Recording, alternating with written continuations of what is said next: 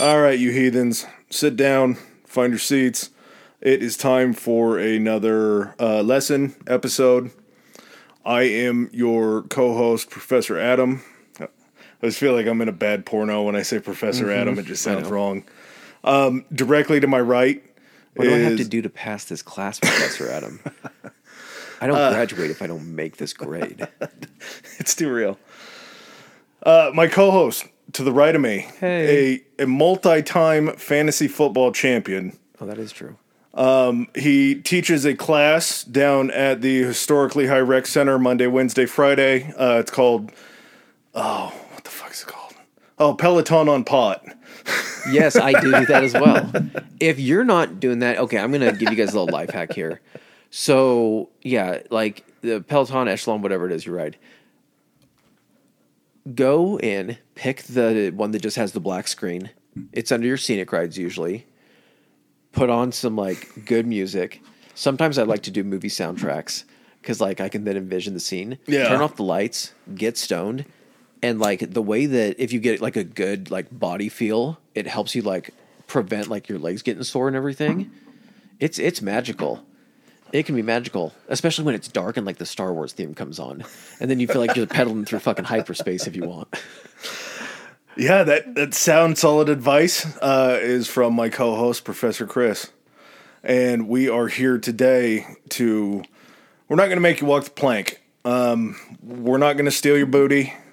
Might show ours a little bit from time to time on this episode, but uh, we're going through the golden age of piracy. Arr. This was something that I really didn't know about until Professor Chris kind of turned me on to it. Never really been a big pirate person, uh, but I kind of grew to have a different respect for pirates and just what they did and how they did it. Um, so Not all we, of it's respectable. yeah, not respectable, but it, it was a means to an end. Yes, that's true. So uh, before we jump in, uh, just wanted to hit you guys up real quick. Got to get serious for a second.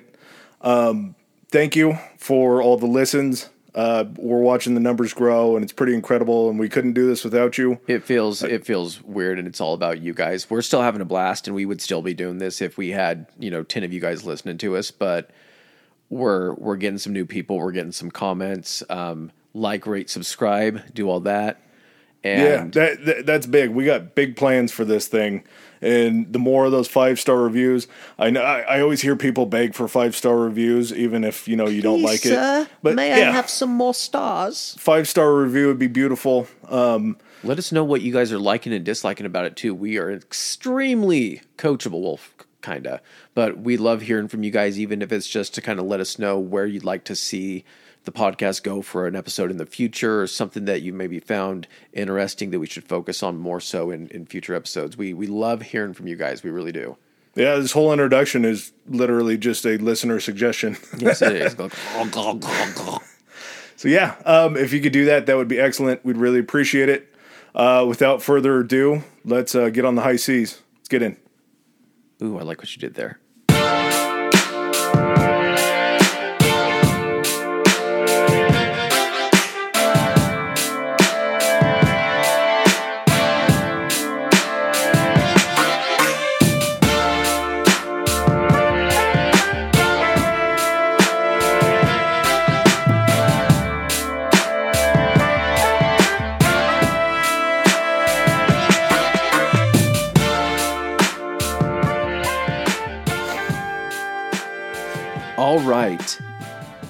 Pirates.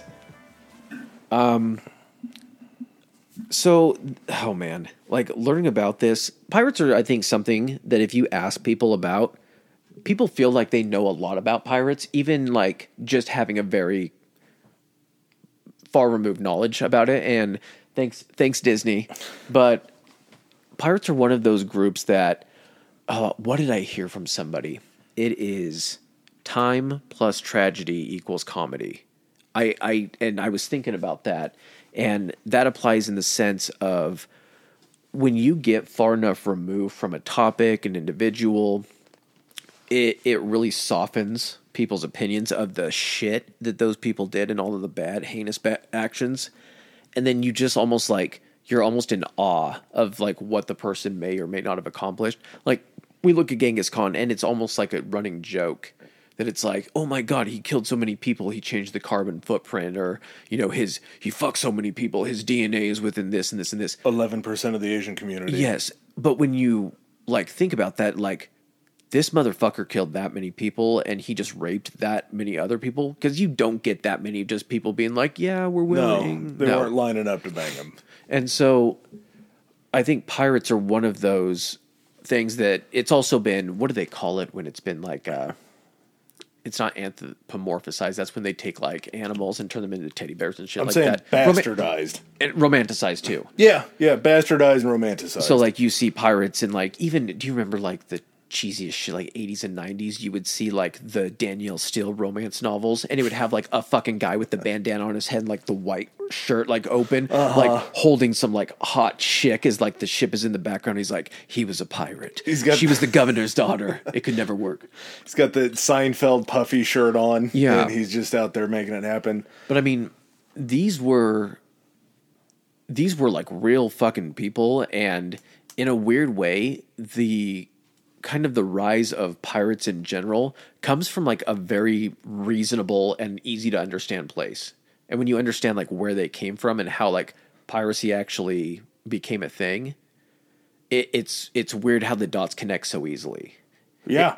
I the the whole entire I mean I, I still see like different shades just learning about what piracy actually was, like in today's game. What do they say? And- as soon as there was merchant travel on water, piracy was like literally like right there. Uh, well, and it didn't have to be that way, but it's just sort of this game of cat and mouse that you can play with the law because sometimes you could claim that you had what we're going to talk about are called marques where you were legally allowed to go after letter a of, ship letter of marque. letter of marque yeah. that you were legally allowed to go after any ship but the ship that gave you that or but the country that gave you that marque Yeah, it's And- mercenaries. You're you're ocean mercenaries. Uh, and so that's like a, a logical standpoint, but then when you take that away, and that's been the way that somebody's made money for so long, it's just going to happen. You're going to stick with what you know. So some terms that we're going to be using, the the biggest one we're going to be using is pirates.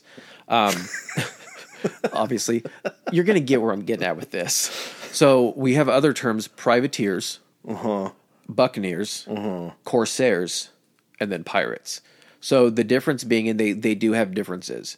So a privateer was somebody that had a, a letter of marque, or an individual that worked on behalf of a nation, and basically was a pirate and would try to disrupt trade and the economy of those other countries by trying to like rob and sink their ships. So you had basically privateers that were from England that were trying to raid and destroy Spanish ships and Dutch and Muslim. Portuguese. Who else? Was it the Muslim ships yet? Uh, the Moguls or whatever. Yeah. Which also I think that's where that term maybe comes from, Mogul. Could be. Um, Very true. I didn't even think about that. and then you would have uh, ship, French ships. So basically, whatever country you weren't in, any other ships that were out there that your country wasn't friendly with, you were trying to shoot and sink. So privateers carried these letters of marque, and Well, they the other part of being a privateer is not only the ability to do that, but you were basically like when you were given your marque during wartime. Mm-hmm. You were just basically another arm of that navy. Yes, so you- if, you were if basic- you were engaged in battle, you would be fighting for that side. like you and your ship were conscripted into the navy, and uh-huh. most of the time these were like merchant ships that were then armed with some cannons. Mm-hmm. So at this point, you have, you know, England is a major sea power. Any of these countries in Europe that are on the coast are are major sea powers. This is also the time when Spain is still doing all this shit in South America when they've taken all the Incan gold, when they've taken all the Aztec gold, and they're just fucking pillaging the shit out of this country and these cultures. They're taking all of this gold and they're sending it back to Spain on these huge treasure galleons. So you had Spain kind of doing that stuff. You then had the Spanish, which were kind of in control of the Caribbean and Yeah. all the little islands there. And it's, it's so crazy, man, that like, so piracy takes place, the golden age, what they consider, is 1650 up to, I think, 17, 1720 yeah 20 they say 26 and then they kind of Yeah. brush that off to 30 so i mean fucking 80 years that all of this shit that we know about pirates goes down and this is still when the world is like very new and wild and there's not a ton of people I mean, places have been discovered. You have settlements and places like that. But the reason all this happens in the Caribbean is because not only do you have all of these Spanish ships and everything like that, you have pla- ships from other countries coming into like the colonies. Uh-huh. The American colonies, revolution hasn't happened, but they're still under British control. So you have Spain all the way down South America. You have the British all the way up North America. And then you have the French islands that are down in the Caribbean that they're traveling to. Yep. Everybody needs some kind of love. And the reason this is called the golden age of piracy is because this is like when all the shit went down across the Atlantic, going back and forth between these superpowers. There were Greek pirates, um, there were Italian pirates. there's- Corsairs. So any pirates in the Mediterranean Yeah. were referred to as corsairs. And apparently there was a shit ton of that stuff because the Mediterranean, then the Aegean, Yeah. so many islands, it's so close that I mean, getting all the trade there, it would just be trying to take on each other's ships. Uh, and that's really we've seen piracy pretty much since we've had ships. I would say, just Yes. like you said, since there's been movement like that, there's been. Think pirates. of it this way: when there were like supply trains going over land through all these Yeah. civilizations, you had bandits. Pirates are just the bandits of the Mm-hmm. sea, is really what what it comes down to initially. So yeah, uh, the golden age is just literally like the finals. It's the NBA finals. It really is because the, end of piracy happens at the end of the golden age. It's not Yeah. like it petered out a little bit. It was pretty much the end of like legitimate piracy. We still got shit today, but it's like summer league. Like it's uh, there's still Are we pirates. talking that like work the today. Somali Yeah, like pirates and Captain stuff like Phillips. Is that his name, or was that the guy that landed the? That's plane? only referred to as piracy, and they're referred to as pirates because they're doing something on the ocean. It's almost like they need to come up with a new name for that because these are pirates. yeah, they are, but it's sort of the same thing because is, but they're I don't taking. like googling pirates, and the first thing that comes up is all the pirate shit that's happened in the last ten years. I'm like, no.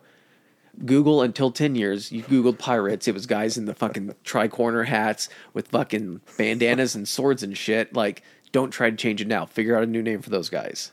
I, they essentially The do the Somali, same thing. the though. Somali sea hijacker. I don't know. Figure it out. That sounds negative. I know it does. Yeah, so we have uh, what you just described um, as the privateers. The next thing that we're going to be describing would be the buccaneers. yes. And the Buccaneers is actually where this all starts. So maybe let's leave that um, for the last one, and then we'll just transition into what the Buccaneer age was. Okay. Um, Corsairs, we explained the pirates in the Wait, Mediterranean. the Buccaneers were the first. yeah, Yeah. Okay. that's what I mean. We'll leave it towards the end. So when we transition into the Buccaneer period, we'll just talk about that and then talk about what they did. Oh, I got you. Okay. yeah. So here's kind of a little precursor also to like piracy and everything. So the Caribbean was ruled kind of off and on it, or at least this point during the Golden Age, by the Spanish. And so you had a lot of these English privateers. Again, these are like merchant ships. It's not like the British Navy is like, oh, hey, here's a bunch of warships and boats. Take these and go out there. They're using those to actually fight like the homeland battles to keep their actual like homeland safe against these other navies. So they're basically giving these guys the letter of marque, and it's like, okay, we'll like we'll help you outfit these ships with some cannons and everything, and then go about your business. If you end up shooting these, you know, end up taking out these other ships and being able to steal their cargo and everything, bring it back here, and you know we'll make sure you guys get paid and all that kind of stuff. But it wasn't like they didn't get to actually keep a lot of that shit. I mean, they did to a degree, but it was in their description of their jobs like anything you get also belongs to like the crown. Yeah, You're going to turn that into the crown. The crown will then portion out your share Exactly. for that. But at the same time, we're talking about a bunch of uh, the easiest term would be to just use criminals. So whatever you're bringing back to the crown, that ain't going to be the whole load. Oh no. Well, and they're not criminals at this point though. They're not considered criminals. These are just guys that were merchant sailors, maybe They're people still stealing. not from the people that are hiring them. yeah. So according to them, they're not stealing, they're liberating this treasure whatnot, what have you. No, man, this is it's kind of like we were talking about uh, in preparation for this. Like, these are the gangs now that will rob other gangs' drug shipments so they can sell them for a cheaper who, these, price. who the pirates are. They're the Fast and the Furious crew. Yeah. Okay. Yeah, that was the perfect Because if you it. break it down, starting from the very first movie, these guys are literally like robbing truck drivers that have families that are literally just trying like the truck drivers aren't like evil like we're transporting like stereos and we're bad guys these are going to like rapists and terrorists no they're just trying to like take these electronics across country and you have these gangs of fucking people in cars shooting goddamn what's the thing the crossbow or whatever into the passenger seat so they can kick the driver out. Basically but you root for the those guys. Like fuck that truck driver. He shouldn't have been driving his truck there. Go vin diesel. And that's exactly how people feel about pirates. Is like yeah they were doing this kind of stuff but goddamn they were cool. I not really being a pirate person. I mean, I, I don't really root for them. I didn't. I'm not a big like uh, the uh, Pirates of the Caribbean. Not really my my jam. I just don't have a lot for them. But I also see like the countries that were conscripting them to work for them in this privateer system. They weren't good people either. No, no, So no. you were just uh, like nobody was good in this situation No. except for the poor people that were being robbed on land. well, and then the merchants just trying to literally do their job and get stuff back and They're forth. also fucking people though, because as we'll talk about in the the pirate round, they're getting squeezed to pay their deck people as little as possible, and you know that their price traveling across. That's true. Like it's it's never. I mean, good. the, I what I mean to say is maybe not like the commanders of those merchant ships, but like their crews that end up having to fight on behalf of the commander. Yeah. those people are the people that I feel bad for. Victims these- of in these- circumstance. you know, in these scenarios. So one of like the first people that would be considered a pirate kind of or privateer if you're uh, English was Sir Francis Drake, and he apparently was so fucking good at it at raiding along the um, South American coast, like Brazil, like all those Spanish ships. He got the nickname from the Spanish the Dragon. It's pretty sweet. That's pretty fucking cool. So he was actually the also he had a plan. He was like, okay, so the Spanish would send all of these like treasure galleons, basically big ass ships that were able to carry a ton of cargo. Well, if you were to load those things up with cannons, which are basically what are they cast iron? it would have to be. Okay, they weigh a fuck ton. So the more cannons you have, the less treasure you can take. So basically, these treasure galleons are pretty lightly defended. And to protect that, they would have these convoys of treasure galleons escorted by like these huge ass warships. In uh, the English, they would be the man of war ships. They're the ones that have like 60 or 70 cannons. You would see it in like the Pirates of the Caribbean movie, the dude that works for the East India Trading Company that has like the huge ship. It's got like the three tiers of cannons on it. Yeah, That's a sure. man of war. So Well, you had like Spanish versions of that too, and they would escort these like huge convoys of treasure galleons. Yeah, it was literally used to fight wars. Yes. And so Sir Francis Drake is like, okay, here's an idea. They're still shipping a ton of stuff from the western side of South America, but they don't have any warships there for protection. So I'm going to take my warship and I'm going to go around the tip of South America, and I'm going to. He called it the soft underbelly of Spain. And it's he like the just- Cape of Good Hope, that that's Cape Horn. Oh, Cape of down Good Hope. I think, is South Afri- Africa. Yes. Okay. So that's Cape Horn, but then between South America and Cape Horn, that's where you had the Straits of Magellan, where you could cut like a some time off by going, but they they were kind of harder to navigate. Uh-huh. He ends up going that way and becomes the first Englishman to actually circumnavigate. So he goes up.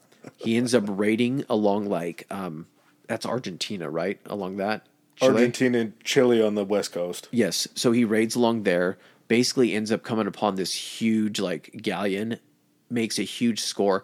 I'm not even shitting you. The amount he brought back from this, they said it paid for the functioning of the English government for a year. It paid for the government to function. It paid it was able to pay in equal to everybody's taxes in England. Well, that's, in it was coming back to Spain for that purpose in Spain. They just sort of borrowed it for for England for their their purposes.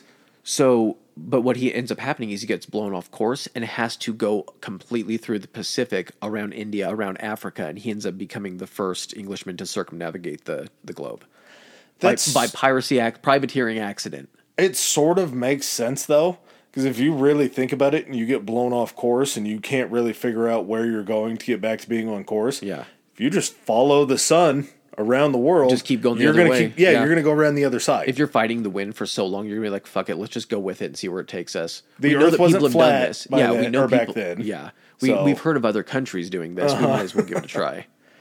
So As he was the one that was going along the way, was he the one that was dropping off the cows and pigs on the island?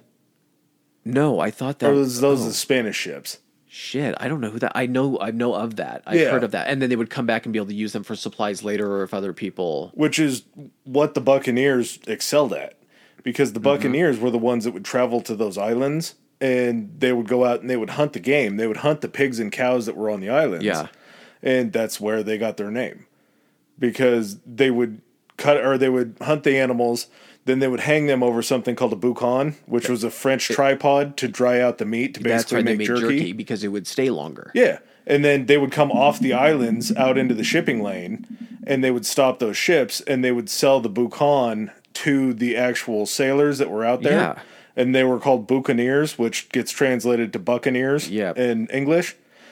But that was, for some reason, their beautiful life and existence there really pissed off the Spanish. Yeah, I don't get it. So you're like helping supplement and keeping like these sailors that are merchant sailors alive, which I get that also if you're doing the same thing to like the English, the uh-huh. Spanish are like, well, s- stop feeding the fucking enemy. Yeah. But for the fact that the Spanish were like, yeah, we need to come in and stop these guys from selling beef jerky and shit and everything. We need to stop this the fucking Jack Links guys from doing this. They drive them off the first place that they were at. I forgot what the name of the island was. Yeah, the first place was, um, they call it Española, but it's modern day Haiti. Hispaniola, yeah, that's right. And then they end up driving them from Hispaniola, Haiti, and they move to a little island called Tortuga. Tortuga is real, ladies and gentlemen. So the movies did get that part right.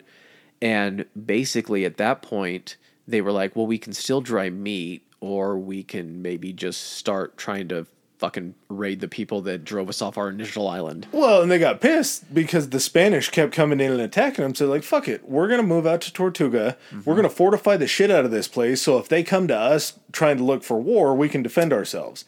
And then once they stop coming at them for war, they're like, well, we're still pissed off about this. So, we're just going to head out into the shipping lanes and fuck these guys up now. Like, no more beef jerky for you. So the Buccaneers weren't like what you would think of for like traditional like seafaring pirates, like with the the bigger ships and everything. The Buccaneers would basically have like skiffs and like smaller like rowboats. And as these ships, they would catch them. They would be coming through like the shipping lanes that were close. They would just fucking pa- paddle out there, and the Buccaneers were like renowned to be like sharpshooters with these uh-huh. like six foot long fucking muskets. Man, You would They're have still- to have any accuracy back then. so as they got close, they would fucking snipe the guys like steering the boat and the captain and everything. Because then and then they would like shoot at the guys like in the crow's nest and that were manning the sails to where it would actually stop the boat. There's no one steering it. They would be able to catch up to the boat, board it, and take it over. It's a hell of a way to steal a boat. I don't even think they were still in the boats in those situations. Well, just raiding them, yeah. Yeah, but I mean, to get out there and be like, okay, take out the driver, Uh-huh. and then someone goes to touch the wheel and get like the last three guys that have touched this fucking helm have got shot in the head. Like, I'm not touching it. The boat can fucking stop. GTA Tampa Bay. you just lay is- down and try to steer it at the bottom of the wheel. Why is our captain wearing a helmet? Why is he wearing a metal bucket on his head?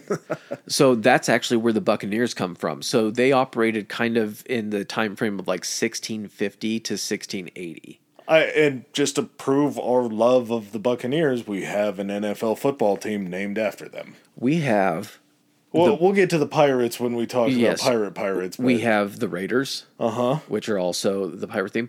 But that that is our obsession with these people that we name professional sports teams. Animals aren't good enough all the time. Now we need something else. And uh, also another thought on the Buccaneers.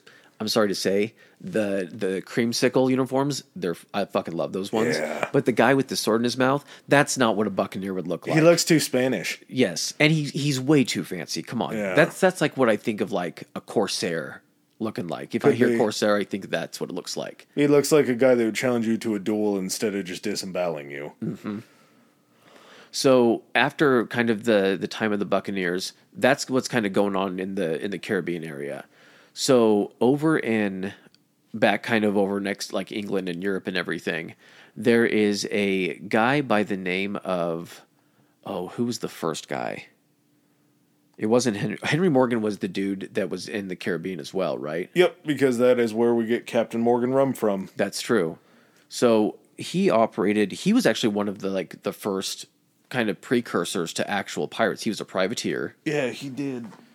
and his his big thing was he thought he wanted to raid Panama City, And so he got, I think, like, oh, it was 2,000 men together. And instead of going around and going up to Panama City, because it's on the, if you go back and listen to the Panama Canal episode, Panama is set up weird geographically, weirder than what we thought. So you actually Yeah. have to, like, it almost goes vertical straight across east to west at a certain point. So Panama City is actually in South Panama, but it's not accessible from the Atlantic side. It's only accessible from the Pacific side. You got to really want it to get there. But there are rivers that get you close. And so Captain Morgan, Henry Morgan, ends up leading like 2,000 men. And after they get to the mouth of like whatever river it was going into Panama, they get into smaller boats, go up as far as they can. They're getting fucking harassed by like the locals and natives and everything. Like stragglers are getting taken out As they should. as they should. And then they end up having to like hoof it through the fucking jungle. And then as they end up getting to like close to Panama, the Spanish find out that they're coming because apparently these villages have been cleared out on the way there. And as they get there, there's like 4,000 Spanish soldiers, but only like 300 actual Spanish soldiers. Everyone else is like conscripts, like farmers and like locals. and they end up taking out the Spanish. But by the time they end up getting to Panama City, a ton of like the treasure has already been like moved and hidden and all this kind of shit. That, all that travel time on land gave the Spanish enough time to move everything. Yeah, and as soon as they, you know, as soon as a local saw them or a Spanish person that was living in the jungle was like, okay, we got to get out of here. First thing they're doing is sending someone to go warn the the main Spanish force. They ended up still getting a shit ton of stuff though. They ended up bringing a bunch of stuff back. There was, did you hear about the altar like in the church? Mm-mm. So there was a um, big fucking altar and a big huge cross in um, the church in Panama, the Catholic Church in Panama City, solid gold. And before they got there, a priest or someone there painted it and whitewashed it. So when they got there, it just looked white and they didn't fucking take it. hell yeah, that's a pretty sweet. mo- That's smart thinking. Yeah. So they end up getting traveling back. Uh, Henry Morgan ends up getting called back to England for like overstepping his bounds because apparently at that point during this whole deal, as soon as he got back, everything had changed and like the Spanish and English were on friendly terms at that uh-huh. point. So they had to be like, well, this guy Henry Morgan just literally tried to raid like Panama City. What are you guys going to do about it? They're like, we'll we'll punish him. He gets back to England, and public support for him because what he did was so high that they ended up not being able to punish him. They had to give him like land or something, and he ended up like retiring. I think And probably headed back down to the Caribbean and he probably did. found himself a little bit of land and started Captain Morgan's rum. That's probably true. I yeah, I, I don't know the story behind. I'd like to believe that where that's came the from. that's sounds the good. legend. Yeah. The the pirate round, I feel like is, I don't know. I would say it's the most interesting to me, just because of the way that things went. Because this was a an unstable time for the superpowers of the world at the time. Like they were beefing back and forth. When There you were the pirate round, this is like the birth of the pirate, not the privateer. This is Yeah. the move from privateer, the, the first instance of like being a pirate. Okay. I, and it just there's so much that goes on in such a little amount of time. Like you said, it's only a certain amount of time, but the world is like on fast forward at this point because those shipping lanes between the Atlantic, uh, the English, Spanish, everybody on the eastern side of the Atlantic and everybody on the western side of the Atlantic, that's picking up like crazy. Well, not only that, but you still have a ton of traffic where you get like the East India Trading Company. Yeah, It's a British company that is basically going down the coast of Africa, the west coast, going up the east coast, and all of that trade that's coming from the British colonies and the it's Brit- Britain is in control of India at that point, right? They had to have been yeah. 'cause yeah, East so- India Company, I think, worked with There you go. English. So you have all of this stuff like the spices, the silks, everything that is fucking all the rage, you know, in the colony or in Britain and all that kind of stuff. You have them bringing all of that stuff too. So at that, you also have in that area, you have the Spanish that I think are also kind of trying to raid those ships, things like that. And then you have the group of was it the Moguls? Mm-hmm. And that basically is like all of like the Persian countries and all of their trade for all of their spices and materials and all of that stuff. And that I guess the British and the Moguls were supposed to be like on good terms or something because they traded really heavily with each other. Oh, Yeah, and all this action that we're talking about now, as far as what's going on in the Atlantic, it's just kind of like it's getting bigger, but there's really no reason to try to go after those places. Mm-hmm. When you hear in the Indian Ocean, there's just a literal gold rush. They are floating boats of treasure and everything back and forth from mm-hmm. these mogul countries, and that's just too much for these guys to to try to wait on. Mm-hmm. Because they can see that there's a quick way to or a good way to make a quick buck. And we'll see it in the post Spanish succession but you have these merchant ships that are traveling back and forth um, the war this is a, a peaceful time as far as like fighting back and forth but all these countries need something for these people to do and they're not paying them to do it so they're starting to step out of the norm and go down and say okay i'm going to try to get me a little bit of this Yeah. they they You- you- wanted it. I, I have a ship. I have guns.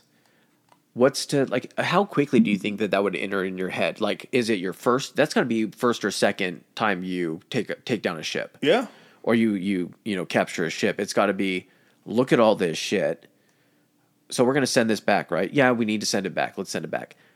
That second time you're looking at all this and been like, so what happens if we don't send it back? Yeah. What are they going to do? How, how are they going to know we took this ship? Exactly. We can just tell them that like it was lost at sea. I, and this is where the letters of marque are starting to come in real big because along with the letters of marque you have to get them signed off by uh, ahead of the, The king had to sign the letters of marque for England. I know that. yeah but as far as like the colonies and everything like that over there they're still fighting to get their shit from england I, I think it's england i don't think it's great britain yet at the time Either or, yeah. but they're still paying these super high taxes and tariffs and everything for all this shit that's coming over from England.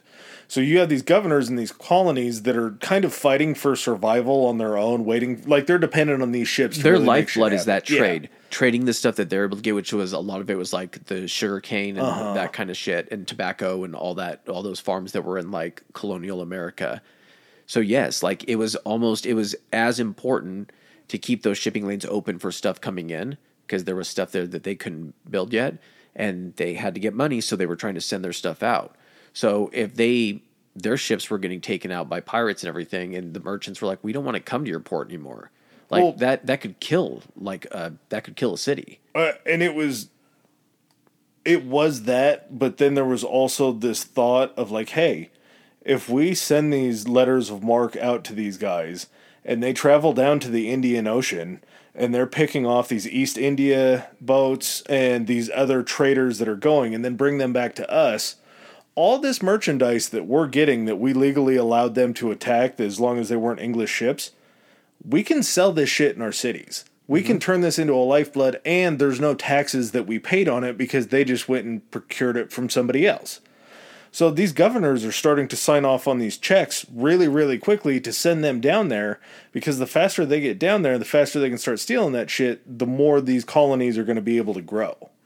So one of a uh, guy that was that most people have heard of, Captain Kidd. Yep. So William Kidd. So he was a he was actually Scottish. So I think that actually maybe lends to that it was the United Kingdom at that point. It, It may have be. been united at that point. Well, and he, I mean, he married a lady over there, I think. He married a lady, a very, very rich woman when he was in America because he did come over to America. Mm-hmm. And then he did ultimate, well, he, he ended back in England. Yeah. So he was a privateer on behalf of England, and he basically got sent into like the Indian Ocean, and kind of through when he was first getting ready to set out, he kind of set the tone for how his attitude was going to be early on. Did you hear when he passed the naval ship when he was heading down the Thames? Yeah. And- so uh, just the lead up into this, um, has a fairly successful career, is sort of like a privateer before, takes a step back, moves to New York, ends up marrying this heiress. And while he's over there, he's starting to get the itch again. Like he wants to get back out there on the high seas go to what and you make know. this happen. And what you're good at. Yeah. So he speaks to the, I believe it was the, not a governor, but somebody higher up that was English that was in New York City with him. Um, says, man, I think if we start pooling our money together for me to buy an actual ship, I can go down and knock this shit out left and right. Guys, like, that doesn't sound like a bad idea. We're going to need more funding, though. So he goes back to England, talks to I want to say it was like the new governor of like South Carolina or something that's Mm-hmm. still living over in England, hasn't come to America yet. He's like, "Hey man, I got this guy who wants to go down and raid some stuff. Um, we just need a little bit of money to make it happen. He already has his letter of marque. Everything's going to be okay." He's a tried and true Yeah, seaman he- and everything. he He, knows exactly what he's or in the Navy, yeah. ends up talking him into it.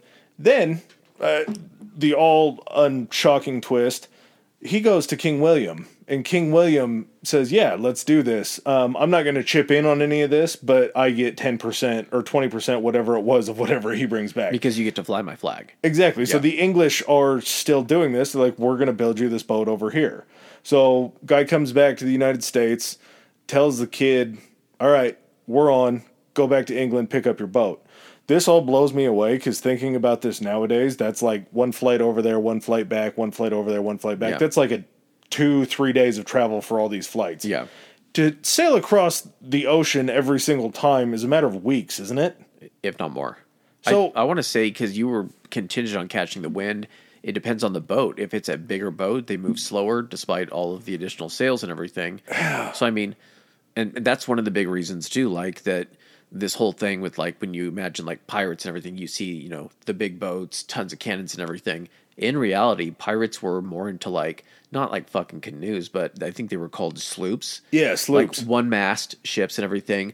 They had a very short draft, so they could operate in very shallow water. You're talking about like 60 to 80 people on one of these Yeah, and at that's max. and that's the thing too. Is normally a sloop, if it was a fishing sloop, it would have like ten people. Uh-huh. But because the role of this is to get these people on board that other boat to take it over, you're traveling with a lot more guys. well, and you have to have room to haul your shit back. Yeah. Whatever you take. So William finally gets, or the Kidd finally gets over there. Captain Kidd finally gets over there, gets his boat.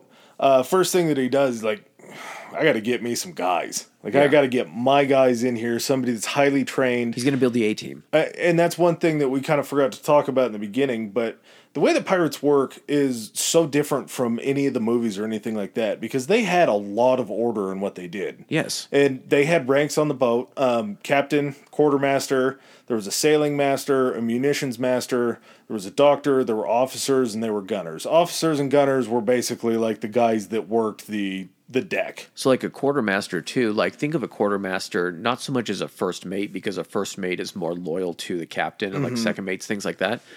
Quartermaster was kind of like the magistrate of it. He he's was like the, per- boat mom he- yes, he was the one that everyone came to with their gripes and complaints. He was the one that was supposed to be most trusted by the crew. And also a huge difference from naval structure is that with the the things we're going to talk about are, are going to be reasons why piracy could definitely look attractive to these oh people. yeah. On on pirate ships it was more of uh is egalitarian the the word i'm looking for? Yep.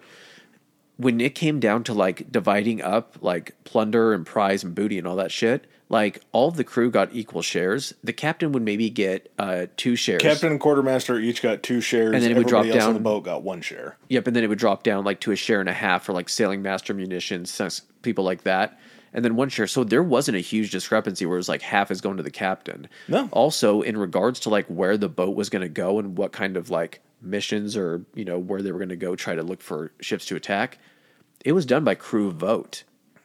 Like the crew, people got equal say in what they were going to do because it was their lives on the line. You did also have people that were, you know, munitions masters, doctors.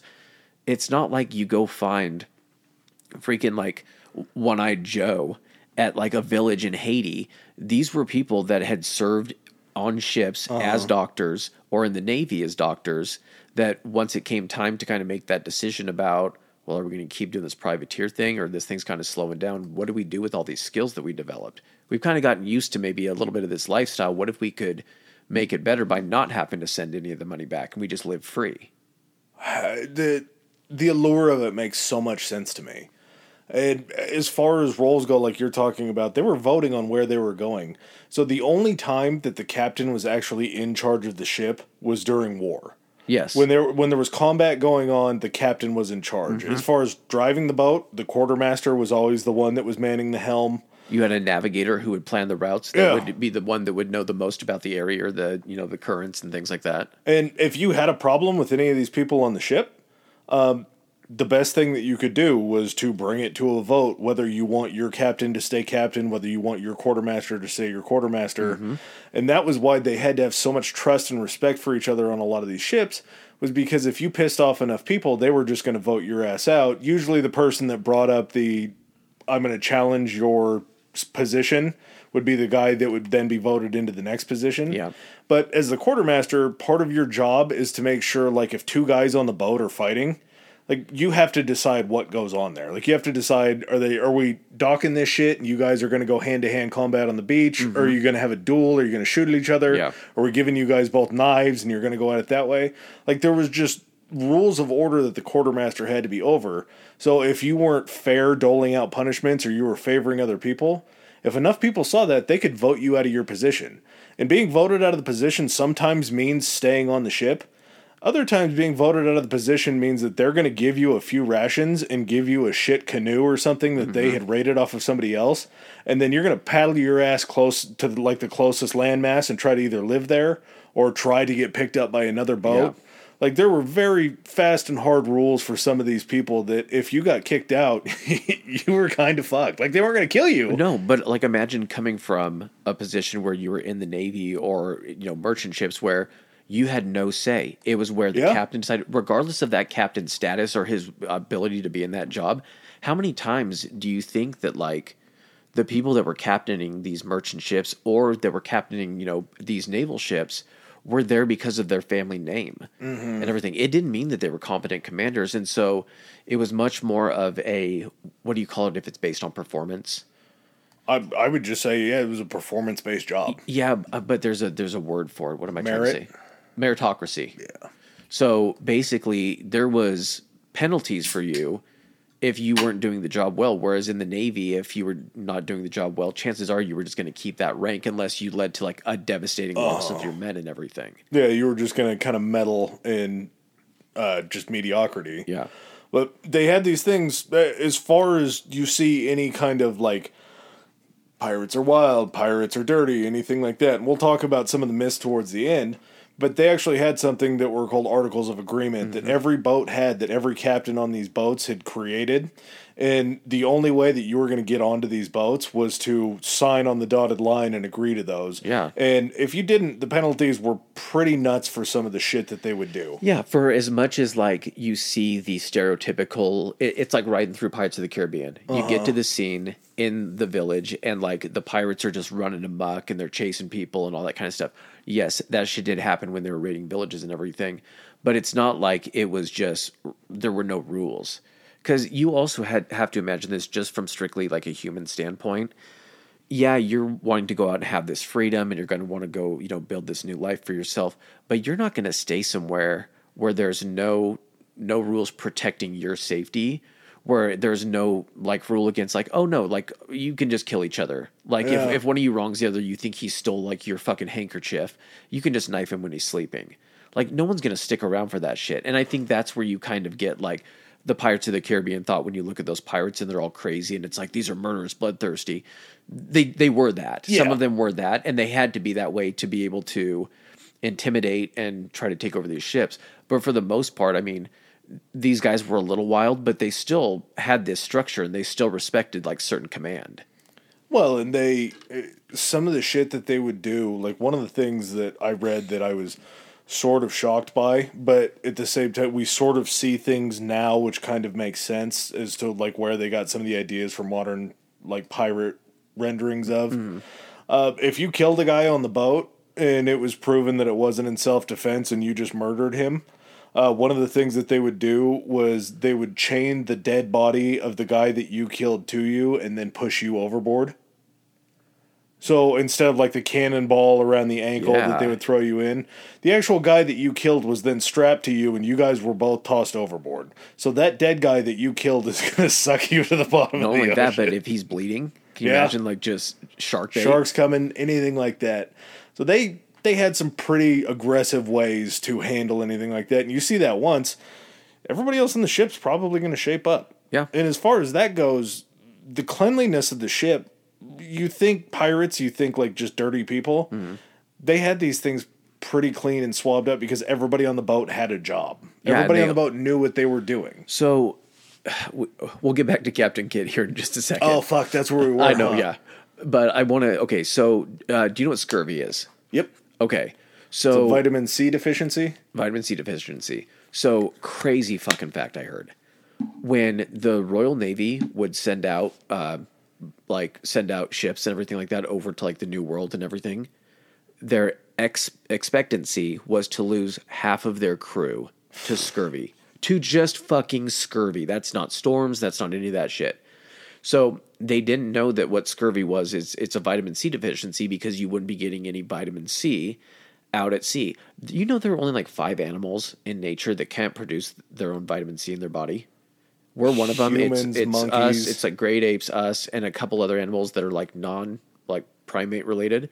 All other animals manufacture it themselves. That's why they don't have to like supplement it. So a, a crazy fact. So yeah, so half of them were accounted for. They expected to lose half of them to scurvy.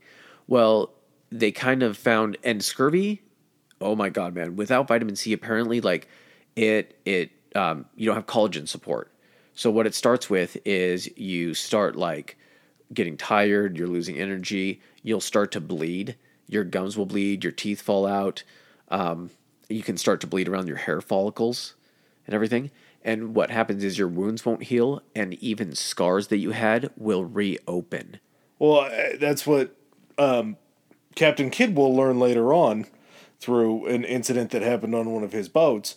But if you are injured, your body doesn't repair itself the same No. way. Well, and the other thing too. So do you? So the British figured out what they would do is they would supplement and provide their sailors with limes, or no, sorry, lemons 1st that they would get from Sicily. They then changed that over to limes because they would get those from India. That's where the term limey comes from. Limey bastard. Yes. Huh.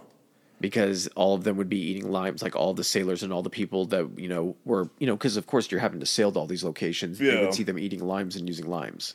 I know it is a pretty important ingredient in the grog that they make that they would drink out there. That that was something that the pirates figured out how to supplement is they would make grog, they would use the lime juice in it, mm-hmm. and it had enough of the vitamin C in the lime juice to keep pirates from getting scurvy.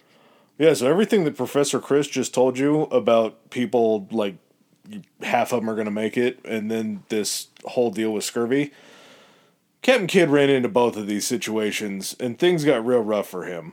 So, back to it, he gets his men, very highly trained men. I see this as a movie loads onto the montage, boat. like from MacGruber, where he's going in and he's Yeah. meeting all of the guys from his old team, and it's like, "You're gonna be the best," and they're like shaking hands and doing like the Arnold Schwarzenegger handshakes, and he builds his his dream team. Hey, so as they're leaving port in England, I- I'll let you take this over because I don't know if I can like not giggle when I hear this shit. So the his ship was called the Adventure Galley, and it was a pretty pretty well like built ship for what he was going to be doing. It had like 34 cannons. Um, these ships still had oars, surprisingly enough, to where they could extend them out because if there was no wind and they were trying to like catch up to a ship, Yeah.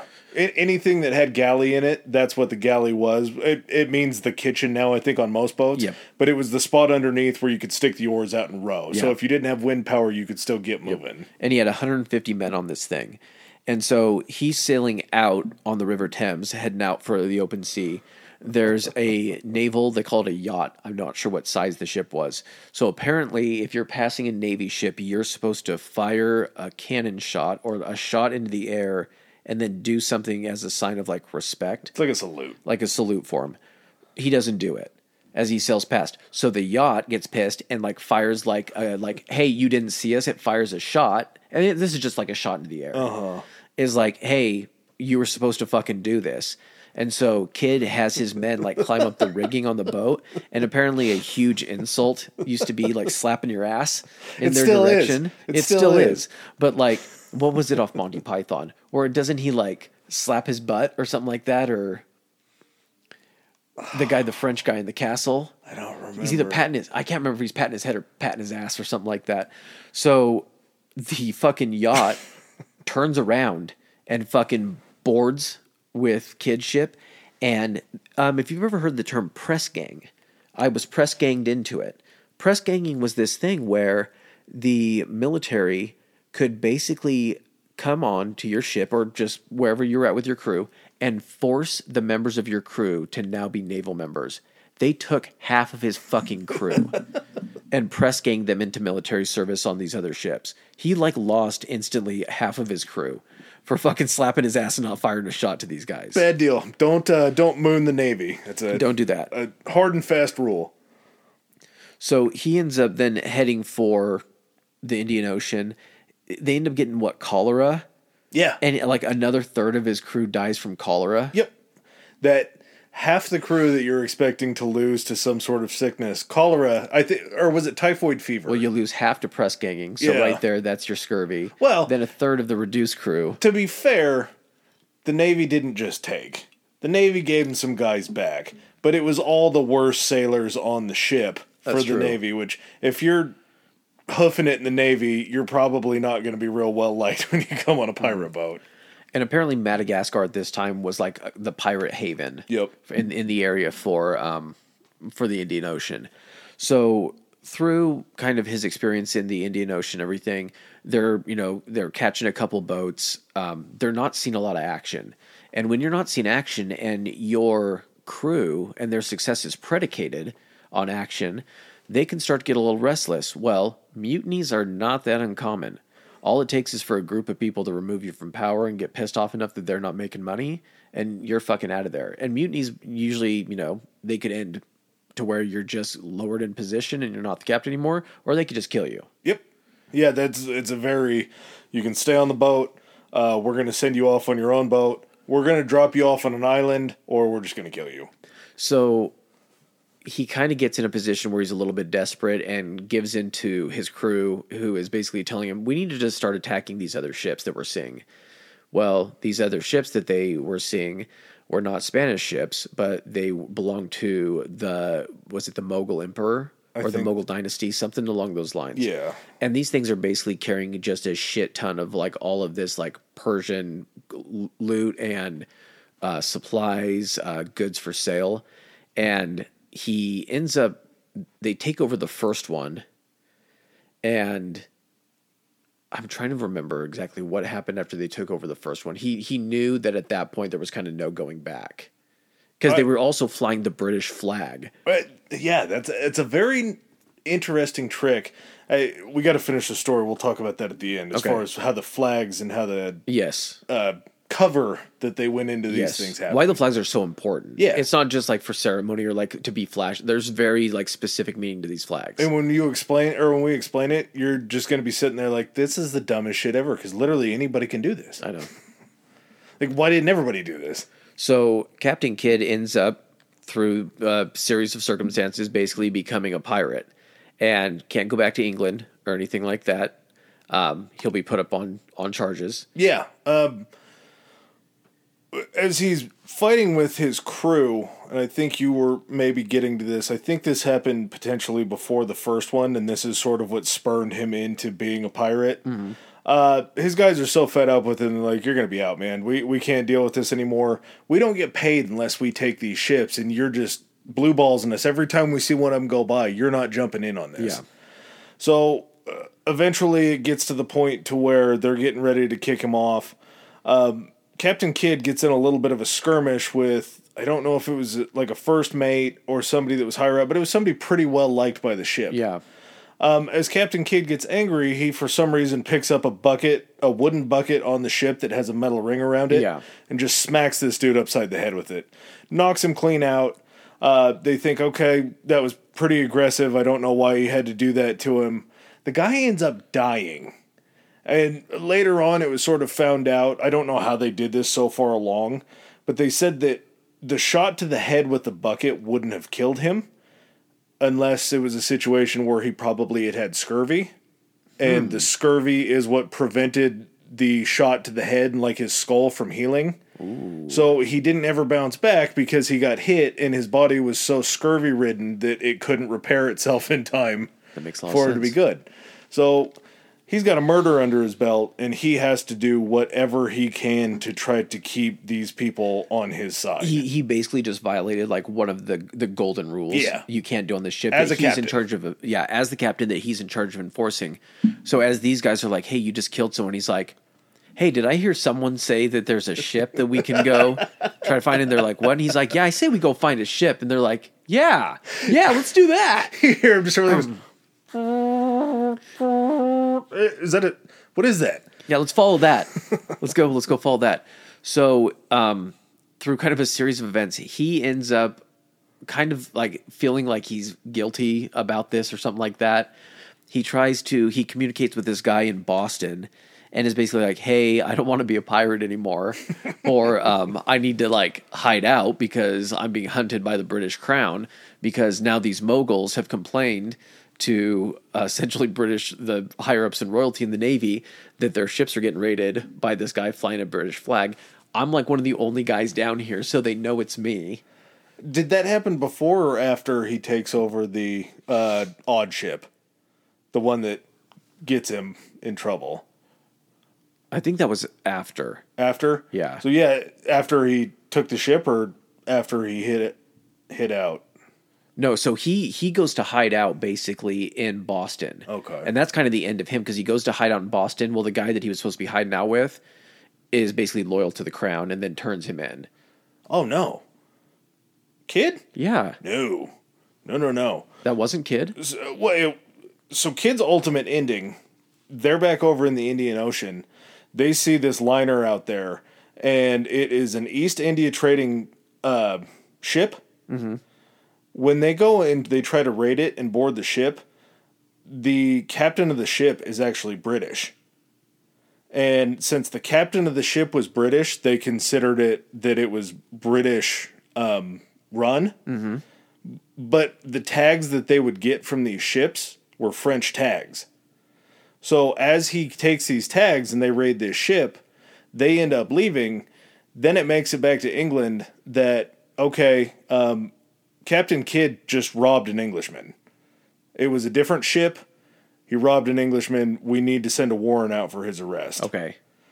So as that happens, he's like, I'm in pretty deep shit. Didn't realize that captain was English until we mm-hmm. really got up there and pulled a fast one on him. We stole all this shit. I've kind of already stole from people we're supposed to be friendly with, and now I'm actually stealing from our people. Yeah, yeah. This was this might overstep my boundaries. And like we talked about, the English were working with the East India Company, kind of in lockstep to start making. Okay, you're right. It, it was after that that he then tries to flee to Boston. Because what ends up happening is he flees to Boston. The guy turns him in like right away. He then gets sent back to. Can you imagine that, man? You get captured, and it's not like you're just getting transported to like the local jail. It's like, oh yeah, by the way, now we have to load you on this ship where you're going to be just in chains the whole time for like the month long or however long it took journey back to England. Well, when he ends up getting back there, he's found guilty, and that's where they actually hang him. Yeah, so in the uh, cage. before that, everybody else finds out that the English are giving a blanket pardon to all pirates. They were going to be okay, with the exception of Captain Kidd and one other sailor who did some really bad shit too. That's right, because they the Mughals were pissed off and they wanted to see they wanted to see So- Hedgerel. Everybody is going and getting these pardons. I was a pirate. Uh, I'm free over here though. We're Hey, good, I did right? just like, I, did- I did cool? like a little bit of pirating, Yeah. just a tiny little bit of pirating, but I'm gonna need that pardon. So Captain Kidd ends up landing back over there. They put him on trial, and he's like, not guilty. They go, okay, well, what's your evidence? He goes, I have these French tags that I took from that ship that you guys were angry Mm-hmm. about. Um, did you get them? I sent them over here. They're like, we don't got any tags. He's like, they it didn't show up. He's like, no, we didn't get any of these tags. And Kidd's like, this is my only way for you guys not to kill me Yeah. is to produce these things. And you guys just know what to lost them. They didn't show up. Yeah. So Well, can you imagine like how reliable? Like we talk like it must have been so reliable to get goods and everything Mm-hmm. like transported. This is at a time when stuff had to either go by like horse and wagon, or carrying it on your back, or like by ship. And it was very easy to lose a ship. Like all I had to do was run aground or lose it in a storm, and all that shit was just at the bottom of the ocean. Oh, there was a researcher in like recent years that went over to England and went to like the actual like legal archive library or whatever. They ended up finding the French tags that had been mis um, categorized. Seriously? Yeah. So I, I don't know how true that story is. It's something that I heard from a couple different historians that they actually may have found the tags that he had sent back there that were his innocence. So aptly enough, like you said, gets found guilty. Um, they're going to hang him. I I love where they did this because they took him out to where was it?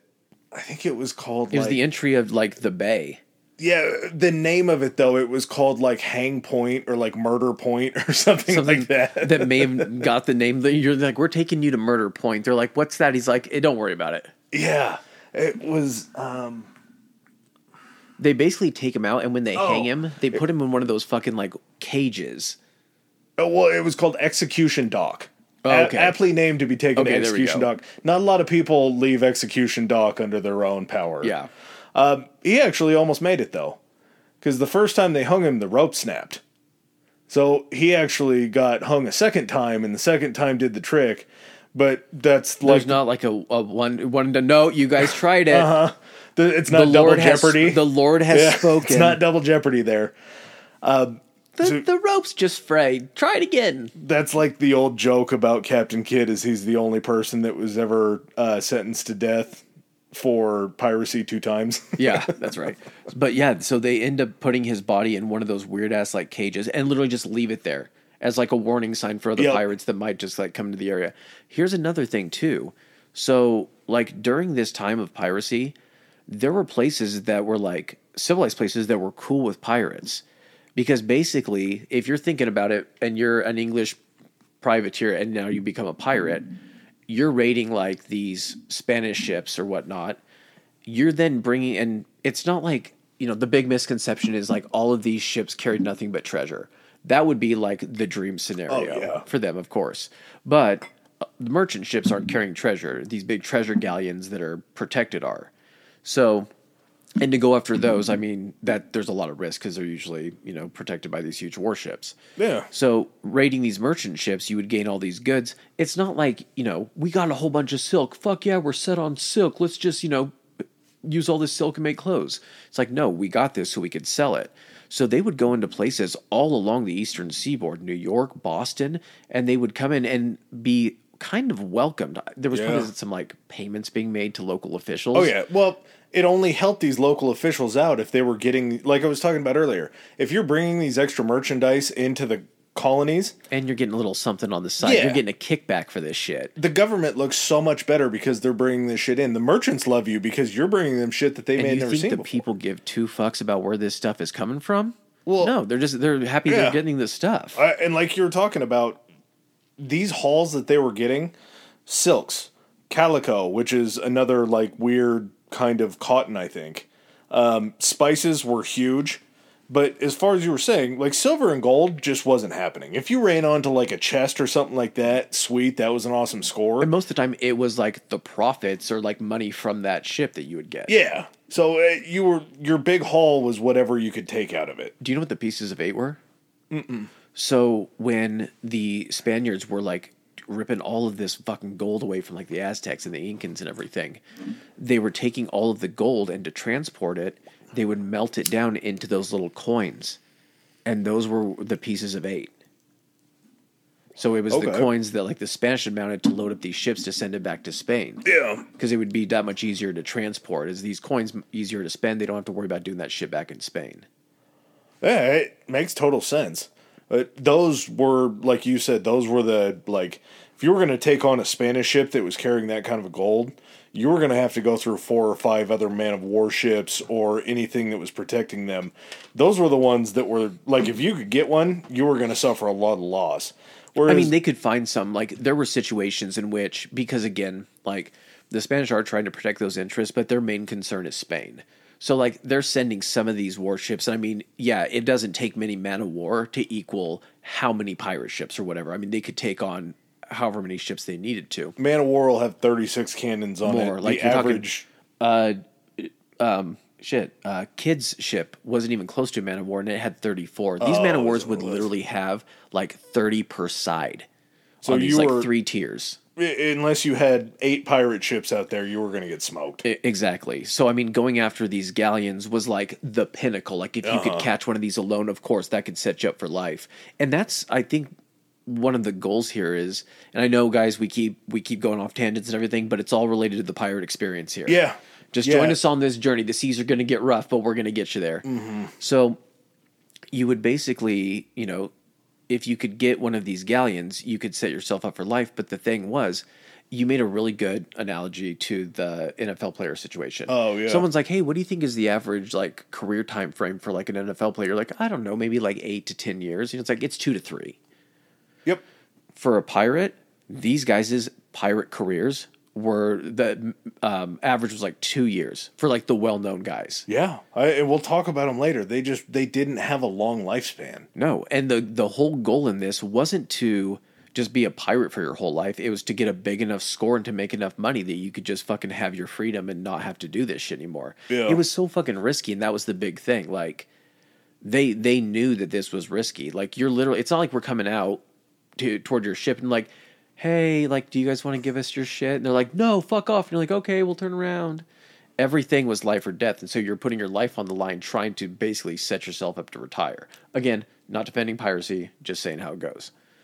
Um, so I mean, at this point, the blanket pardon that kind of expires and Well, everything. it just sort of ended piracy.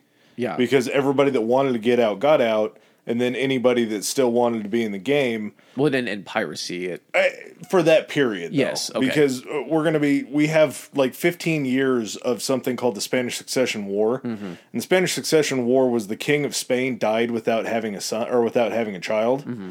So then there was this power struggle between I think it was his brother and maybe like a sister or a cousin or something like that, where they were fighting for the crown of Spain. So you have all these people conscripted back into the navies because Spain has people that are helping one side. They'll have people that are helping the other side. So the English, of course, are dipping their toes in because there's money to be made in war. And if they can get their favorable side, maybe they'll have a better time with Spain. the other thing too is if Spain is busy fighting itself, their ability to go ahead and take out two separate factions of Spain that that's much easier. So Britain is also ramping up their navy at this time too. Yeah, they're they're bringing in these former pirateers or privateers and pirates to come in and fight in the navy again. And after that war is over, it's just like we took in a whole bunch of people and They we're just releasing them back. They said the it went from like sixty thousand people that they had in the navy, and then it cut down after the war of Spanish succession to uh, about thirty thousand, so half. And those guys don't have jobs anymore. And they They've- become accustomed to a certain freedom. yeah, and life, especially if these guys were over away from the purview of like the crown and Mm-hmm. whatever. They were over there in the Caribbean or on that side. There was a lot less authority over there to kind of enforce, and basically enforce or kind of stop them from doing what they wanted to do. Well, and like you said, you know, the last kind of era of the golden era, 1715 to 1726 ish, something like that. It's not a long time. No, But here is where we hear a lot of like the heavy hitters and the big names that came out this is what people era. think of when they hear the term Yeah. pirate. This is exactly what it is. And again, it started just sort of these guys were released back into the world Mm-hmm. with no skills. They don't want to be on land. They've been accustomed to the life on sea for so long. It, it's just the life that they know. You basically have trained these guys and been like, for the past few years, you guys have been going out, sailing, getting good at navigation, uh, fighting, you know, naval warfare and everything. But you're not going to do that anymore. And they're like, well, we're just going to keep doing that over here Yeah. because, like, we don't have to pay you guys anymore. And we can make a bunch of money and then we can get out of this life instead of being beholden to you. You can go back to merchant ships. We fucking hated those before. Why would we do it now? Well, that's the thing is where a lot of these guys got their ships is they were these merchant ships that they'd helped arm and everything. Mm-hmm. They have these ships already. What do you think they're going to do? Be Like, we're going to need you to bring that ship back. Like, fuck you. Yeah. We're, we're, Hard we're good here. We're actually this isn't the same ship. See, it's a different name. Yeah. we named it something else, so it's a it's a different ship at this point. and our, our theater for this post Spanish succession part is back in the Atlantic. Like Yeah. it's it's back going hot in the Atlantic, and you see ports pop up. Um, Port Royal in Jamaica. Jamaica. is a huge part of it. Yep. Later on, we're going to be talking about Nassau in the Bahamas, Mm-hmm. Nassau, however you want to say it. But these are places where Nassau becomes something called the Pirate Republic. Yeah. because it's that big and it's that happening. I can't remember which pirate it was, but there was a, a dream he had called uh, Libertade. Fuck, I can't remember what the exact name it was, but he wrote about it, and it was basically a civilization where it was free men living by their own rules, in in peace. And basically it was the idea of liberty for all these men. And so that was kind of this fuck I can't remember which pirate it was. I think all of them kind of shared with the, you have your outliers that maybe just like the chaos and the carnage about it and everything and the middle finger to authority. But you have guys that are wanting to just basically do this for a little bit and then and then get the fuck out. And there was a lot of instances of like um captains, you know, when on Princess Bride, I know we just talked about that during the Andre the Giant one, but the Princess Bride where he's telling the story of the Dread Pirate Roberts. Yeah. That the Dread Pirate Roberts is just a position. And so then he trained Westley to become the next Dread Uh-huh. Pirate Roberts, get a new crew and everything. You would basically have these guys that were serving um, on these pirate ships basically as like first mates and everything and either take the place of the captains that were killed in battle or kind of after another ship got taken over given a ship under their command and going to kind of pirate themselves Yeah, or running a coup and getting that guy out and saying, "You take that ship. I'm taking the rest of the guys because you did a shit job." yeah exactly be thankful for we're you know we're giving you a ship Uh, and kind of one of the things that's fallen silent for this episode, but it seems like for some reason it just never is too far away from the purview of anything back then. Uh, there was a lot of slave trade that was going on. England was handling the Spanish slave trade that they were sending down to their colonies in South America and Central America. And it, the pirates had a very different outlook. Like it wasn't good, but it was also like it wasn't bad, but it also wasn't good.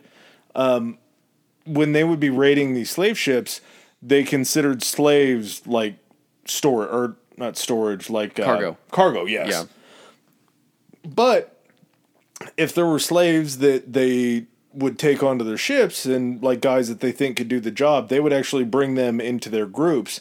And when they were in the groups, they were always given a lower ranking, but they were always given a vote. They were always given a fair share, and they were treated as equally as they wanted to. now, as great as that sounds, they also would still take the rest of the slaves and then sell them off on a different Yeah. island. So it was like Yeah. they were still considered cargo. Yeah. Well, and that's one of the things they said that the the Pirates of the Caribbean uh, movies got right is that for the most part, these crews would be made up of a, a variety of people from different backgrounds and races and ethnicities and everything like that, and that was kind of normal because you were getting people that could do the job. You were getting people coming in, all, everyone kind of seeking that life of freedom and fuck maybe adventure if some of them wanted it, and at the same time maybe just desperation. Oh, yeah. Also, like you said, when they would you know take over some of these ships some of these crew members that were working for these merchant ships they didn't necessarily like the captain and so they would you know be willing to maybe join these pirate crews and you know lead a new life one of the other things they would do is they would actually some pirates would come on and ask the crew what they thought of the captain. If the captain was a fair man if he was just if you know he mistreated them and if the captain had mistreated his crew and everything that captain wasn't going to like the the repercussions. He didn't he'd end up making it out of those situations you know 90% of the time if the crew didn't have something good to say about him. Well, uh, for as much as they got right with the makeups of these crews and just these multinational crews, they also got like the bloodthirsty part of pirates wrong. Because most of the time when they would run onto a ship that they would be taking over, there would be like um, a, a test fire or something like that, or they would just line their cannons up, and everybody on these merchant ships would see it, and be like, "Ooh, uh, okay, run the white flag up the pole. Like we're just we're gonna surrender." Yep. Most of the time, there wasn't ever bloodshed. That's not to say that all the time there wasn't bloodshed, because there would be times that these guys would board these ships and kill everybody and then burn the ship down. It, But- it's as simple as this: you're a pirate, you're the captain of the ship. Would you rather risk your crew being killed and then having to replace them? Another thing, pirates had like insurance. yeah, They would have contracts within these articles that Well, Adam was yeah, talking about that- earlier.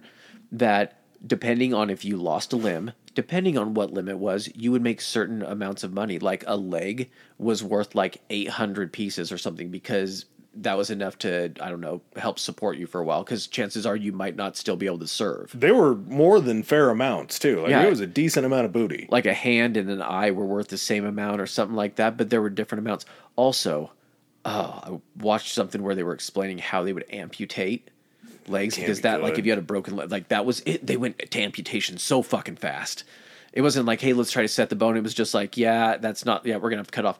But they like drew, and the guys were shown like the knives. You would have to like draw and cut a certain way, like on the calf to sever all the muscles, but leave skin flaps to tuck it up underneath. I was eating peanut butter and apples at that time, and I was just like, nope, nope, not, Not- fucking, nope, not not, doing this. But yeah, so these guys like had insurance, but kind of getting back to what you're saying, the whole idea of the we got to talk about the flags because we're getting into it already. Okay. So what these pirates would do, being privateers, prior to most of them, you would um, have your flag of your country flying. And sometimes, if you wanted to do, try to be sneaky, you would fly. If you were like going toward a Spanish ship, you would have a Spanish flag that you could fly. They would think you were friendly. You get close enough, and you'd be like, "Surrender, motherfuckers, or we're firing at you." Well, what they would do leading up to it is they would get to like 20 or 30 feet away, however far, like to drift into them. Then they'd run the Spanish flag Uh-huh. Yes. down real quick and they would send their flag back up. So the Spaniards would be like, that's a weird ship. I wonder why they're out there. Okay, well, they're cool. And then as soon as they're going by, they're like, wait, is that flag going? Fuck, that flag's going down. Uh, Mm-hmm. Is that. God damn it, those are pirates. So, so the yeah, so the pirates just did that exact same thing, except they used their flags. Now, everyone is probably familiar with the Jolly Roger. Yep. Um, usually comes kind of two ways to be recognized. There's the one with the skull and the crossbones behind it. Another one that's a lot of like pirate imagery uses is the skull and then the two cross swords like underneath it. There's also the skeleton that's holding the trident that has the heart on it. I, that is um, Blackbeard specifically with the heart and Yeah. the three blood drops. So But not it, he used it as the same, exactly. So and it's a, a pirate thing. But the thing is, is that wasn't like at the time. That wasn't the widely recognized pirate symbol. It was a black flag, but it had different interpretations of that. Some of them had a skull. Some of them were like Blackbeard's, where it had like it was the skeleton with like the horns and the hooves to recognize the devil. Mm-hmm. It was holding an hourglass in one hand and the spear piercing the heart in the other. And basically, the the idea behind this in some of these cases is the flag is supposed to like basically tell you what's going to happen if you don't fucking surrender. So like Blackbeard's was like hourglass, your time is up. If you don't surrender, I'm going to use the spear and I'm going to stab you through the heart, and you're all going to bleed and die. And You're gonna meet the devil. So when that flag went up, that was basically, you know, when they switched from the English flag to the pirate flag, and all of a sudden this merchant vessel is like, oh shit, that was kind of their time frame to be like, listen, we're pirates, so you better surrender. if they didn't get a surrender out of them, then that's when they would fire at him. Their whole intention behind this like mystique about like the pirates was to inspire fear because it was much easier just to be like, "S- you're surrendering, no losses, give us all your shit. Okay, cool. Get in and get out. No casualties. We're not having to lose any crew members that we like or that are good at their jobs. No one's getting injured or anything like that. It was definitely preferred to have these guys surrender. It was last resort was to actually have to fight.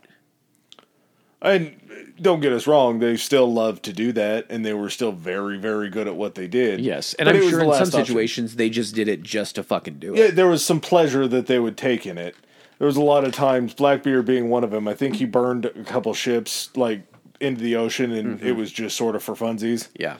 But uh, the whole part of the Spanish succession was, excuse me, like we were talking about, it was kind of wreaking havoc on like the whole western side of the Atlantic. Like you would still, towards the end, they were dipping kind of back down into the Indian Ocean, um, but they weren't really over on the eastern side of it. It was everything that was coming into kind of the Caribbean, everything that was running along the eastern seaboard of what would become the United States. It's it's the same principle as what we were talking about during the Lewis and Clark thing with like all the shit going on with Napoleon in France. There's so much going on, you can't keep your eye on all Yeah. your colonies and everything. So it's much easier for you to lose drop you know lose sight of that, drop the ball on that of sending over military support. So there's a lot more freedom for you know these pirates to be doing their thing. Well, England's answer to it was they ran into some issues. Uh, the pirates did, as far as in Jamaica. There was a big earthquake that happened that sunk like a fairly decent part of Port Royal. Um, so that's when they moved down to Nassau. A guy that we'll talk about a little bit earlier, Benj- or a little bit later, These Benjamin places that are considered like the most like some of the most beautiful like vacation spots. Yeah, you can that's- see why the fucking pirates set up shop in these places. That's the pirate's life, dude. In the Navy, you're out in the middle of the Yo ho Atlantic and ho. it sucks dick. Yo Can you imagine ho. just hanging out in the Caribbean the entire time? yeah. And so they ended up scooting down a little bit f- further south. Uh, Benjamin Hornigold, like I just said, he lands in Nassau, and it becomes the Republic of Pirates. And this is a big deal because um, basically Jamaica and everybody left was like, we're not going to keep laundering your money. Like you got to find somewhere else. Yeah. Nassau shows up on the map. Boom. That's just what happens.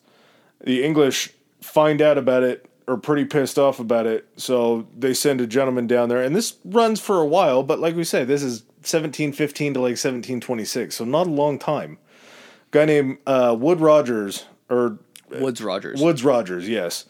Uh, comes down. He shows up in 1718. So this is three years in. Everything that's happened has happened within these 3 years.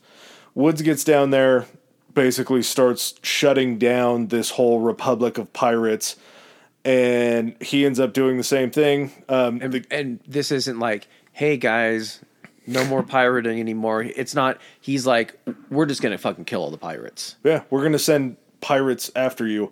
That was the thing that we fucked up about the Kidd story.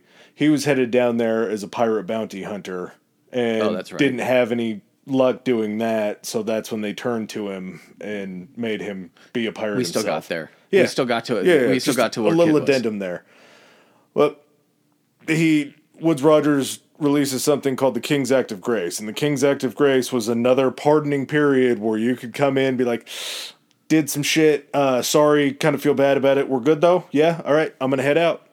And That's the path of least resistance. Yeah. I'm Uh, not saying it was right, but it seems from a king standpoint, being like, you know, as much havoc as these guys have probably caused on our people, they're also kind of fucking with the Spanish still down there.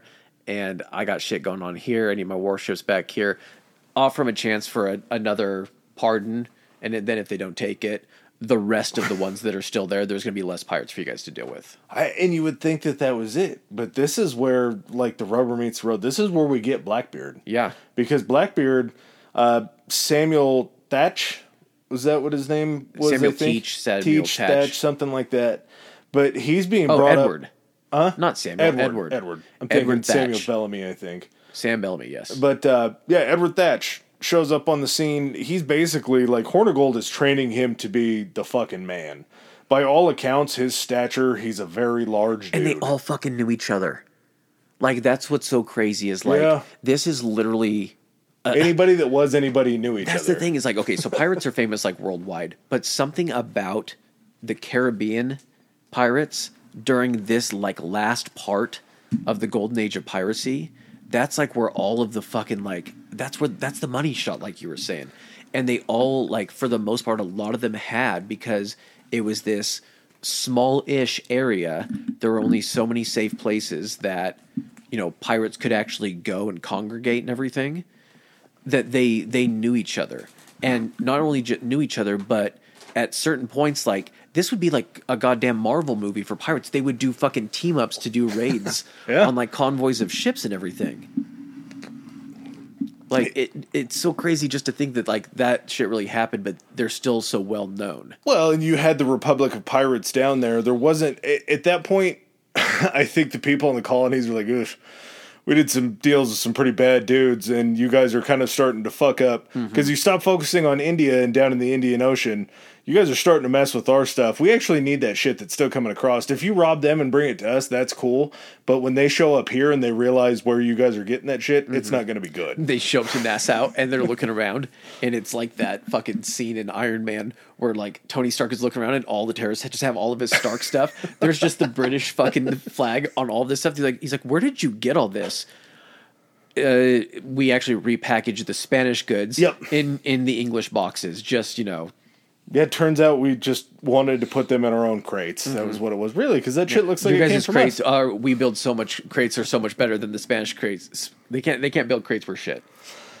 I so like we say, Hornigold, the guy that was sort of started the Pirate Republic, everything like that. I feel like he's like the Godfather. He is because he packs up, he takes his ball, he goes home, and by all accounts, I think he's really like probably the most famous one that just got to ride off into the sunset. Maybe he's more like I actually see him more like the police chief in Super Troopers.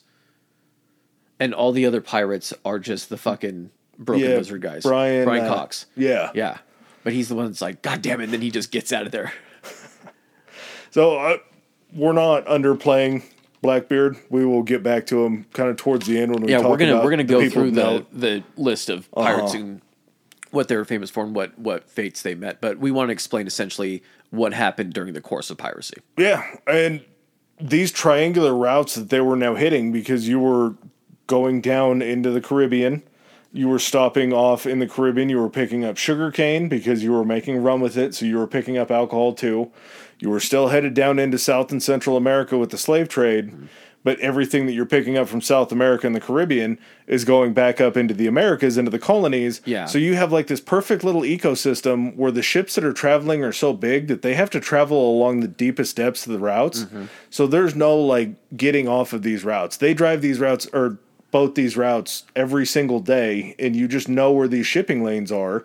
You know that you can't really push or that they can't run one way or the other because these ships are so big mm-hmm. that they can't make those maneuvers out in shallower water. Well, and you know, people trying to think of like geographically, like you would think, why not just go from like South America and then just go like straight mm-hmm. out and then kind of up towards Spain to avoid like the Caribbean and all this kind of stuff. The further you had to travel out through open water increased the risk essentially of you getting caught in a storm or or shit happening. And you also did still have like Spanish colonies within like the Caribbean and areas around there where you might have to go and pick up stuff or drop off stuff and then and then take it back. So it wasn't really like a choice to have to go through, you know, this triangle that they were able to kind of hunt in. after you see the fall of the republic then from like 1719 to 1721 boom new hotbed pops up not in the atlantic we're back in the indian madagascar becomes the shit it's a, a large island that we talked about um, the mh 370 the missing plane Only place where lemurs, right? is it I, I assume from the movie Madagascar. I've never seen it. Partially accurate. no is that I want to say there's something just like only indigenous to Madagascar, and I want to say it's the ring-tailed lemur. maybe yeah they probably i don't know maybe it's a long swim for little monkey arms or something Yeah. hey guys, while we're taking a break, we got something for ya. Socials! Yay! Hey, if you would be inclined, we'd really appreciate it. Jump on over to Instagram, and if you don't already follow us, go to Historically High Pod and give that little follow button a, a little push. We're going to send out stuff about upcoming episodes, and it'll kind of give you a peek into what's to come. Um, if they don't like Insta, whatever, um, what do they do about tweeting us? You can tweet us at historically high. That's historically H I. And we also have our new threads that we started, um, same as Instagram social.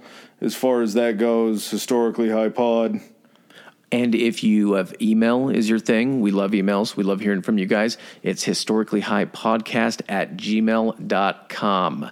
Again, like, rate, subscribe. You know what to do.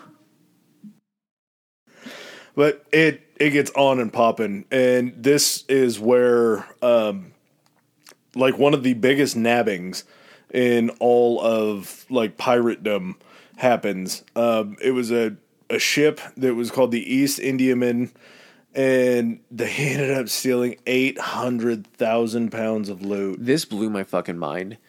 I did not know that these ships had this capability of hauling this much fucking cargo. like, dude. dude.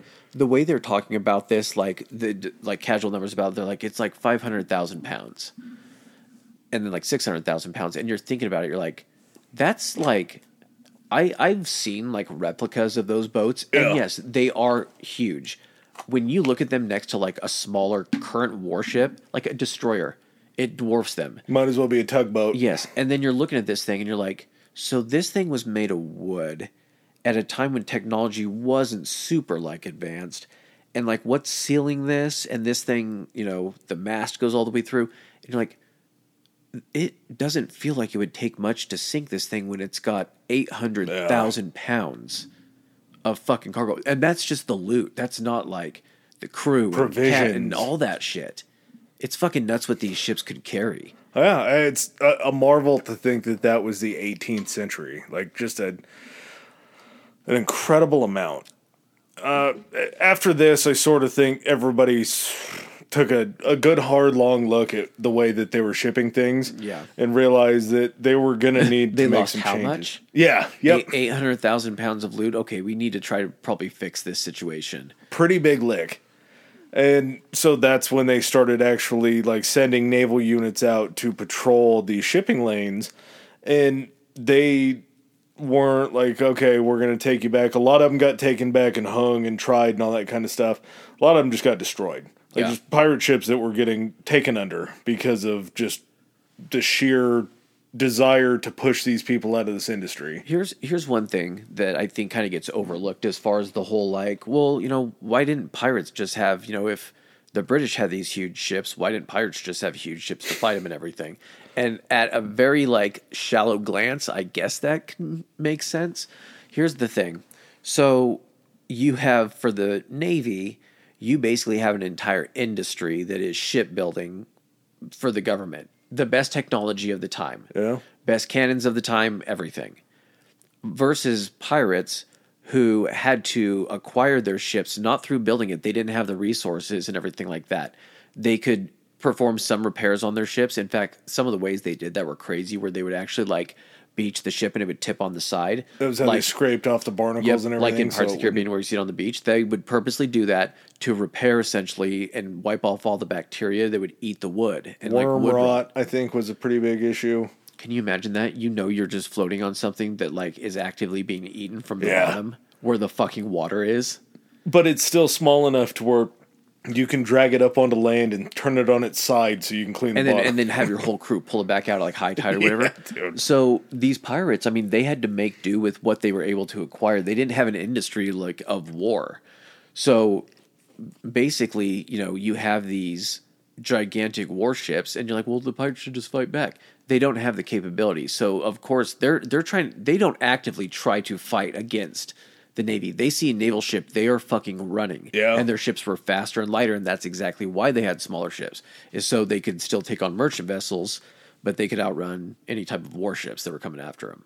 they weren't going after a mastiff; they were going after like a pug. And that's where when we get into actually talk about the pirates, some of these guys when they would capture and they would have multiple ships like in their armada, they wouldn't necessarily always take like the biggest ship and everything because they uh-huh. knew that yeah, it's big and it's fancy and it probably gives me status, but if I'm ever in a situation where a warship even spots me, I I have a better chance of escaping and getting away in one of these other ships. I'll take one of the moderately good ships Yeah. that's just super fucking fast. Well, and you're dividing your crew up. You run the risk of a bad storm where it splits somebody off, and then you just lose them, and they just have to become like their own set of pirates. Yeah.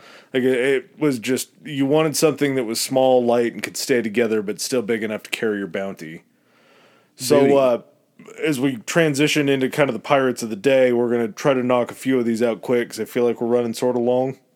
Or are we good? No, we're good. Okay. Um, what do you got on the Rhode Island Pirate Thomas Tew? The Rhode Island Pirate sounds like a bad wrestling name. That might have actually been at some point of wrestling a wrestling name. I, he just he was kind of like and this is sort of what throws me off about thinking about pirates back then is you get caught up and I got something to say about the accent people and the talk like a pirate day. We're going to save that towards the end. But I've met maybe like one or two Rhode Islanders in my life and I would never look at them and be like that's a pirate. That that was that was a pirate man Yeah. like Rhode Island doesn't really strike me as a a pirate haven, but him and uh, the kid, Captain Kidd, they were boys, weren't they? Yeah, they did know each other. So Which just goes to say it's another thing of being like, yeah, these guys all like weirdly enough, these pirates all had like weird interconnectivity to them. uh, and he was 17th century, so we're talking like right up into the 18th, right towards the end. So more in that pirate round realm. To or- to kind of just note how far these guys would actually get. He was known as the Rhode Island pirate, but he was actually like operating like in the Indian Ocean. Like these pirates would travel like over into that place and then back. Like they would just go where the fucking like money was. well, and that's what I'm saying. Think about how many times they did that. But how short their careers were. I know, how Like, much most of their careers traveling. were going to and from these Exactly. Places. It was fucking commuting. Yeah. Most of your Yep. shit is spent time commuting. But so Thomas Tew ends up attacking like in like 1695. He attacks like a 25 ship uh Mughal. Oh, it's is yeah Mughal Mughal Mughal uh, convoy, and basically ends up getting killed in this battle, and gets like disemboweled by a cannon shot. They weren't putting him back together. Oh no, they weren't putting him back together after that one. We get again William Kidd. Yeah, um, w- we talked about him at length, but one very important thing, maybe the most important thing I would say about Kidd, his story's great, but when you talk about the myth of pirates burying treasure, the only reason why that is a myth is because of William Kidd. That's right. When he was in court or Yep. on trial, he was trying to have a bargaining chip, and he was telling him, "I'll tell you the location." the guy that he got conscripted from in Britain was the one that he was writing these letters to saying, I hid all this stuff. It was out on Gardiner's Island, out, I think, south of New York. He said that he hid all this loot on Gardiner's Island, and if he would let him live, he would take them out to that spot that it was buried. So, this whole belief that there's just buried treasure from um, pirates out there is all just based on this one story. And the reason it's based on this one story and it's blown up so much is we run into the literary works of Robert Louis Stevenson and Treasure Island. Treasure Island was written about this whole big adventure for this buried treasure that came off of Captain Kidd's alleged legend that there's this buried treasure out there. as as a way to try to get out of. Being hung, yeah. yeah, exactly. Uh, I think this might be our consensus together favorite pirate. Favorite pirate name? Okay. Okay, I, I like him because he pulled off, I think, a pretty sweet menage a trois in a time when pirates probably weren't getting that much. There, it, he was pulling a different kind of booty, So and it was some good booty. here's the other thing too. Okay, Calico Jack. His name, that's fucking a badass pirate name, Yeah. Calico Jack. His name, John Rackham, Beautiful. the best porn star name that no one I think has ever used. Jack Rackham. Jack That's- Rackham or Johnny Sins? Jack Rackham, Jack probably. Rackham. Yeah, yeah. Okay. Yes. Maybe no one has ever felt that they could live up to the legacy of having the name Jack Rackham as a porn star. Could be. Absolutely could be. Uh, Calico Jack was a pretty interesting cat. Not the most successful guy in the world. Um, he tended to punch below his weight class. It seemed like wasn't really going after any sort of big merchant ships. He was sort of just like beating people up on skiffs. but uh, one very cool thing about him was he employed like the two ultimate female pirates of the ages.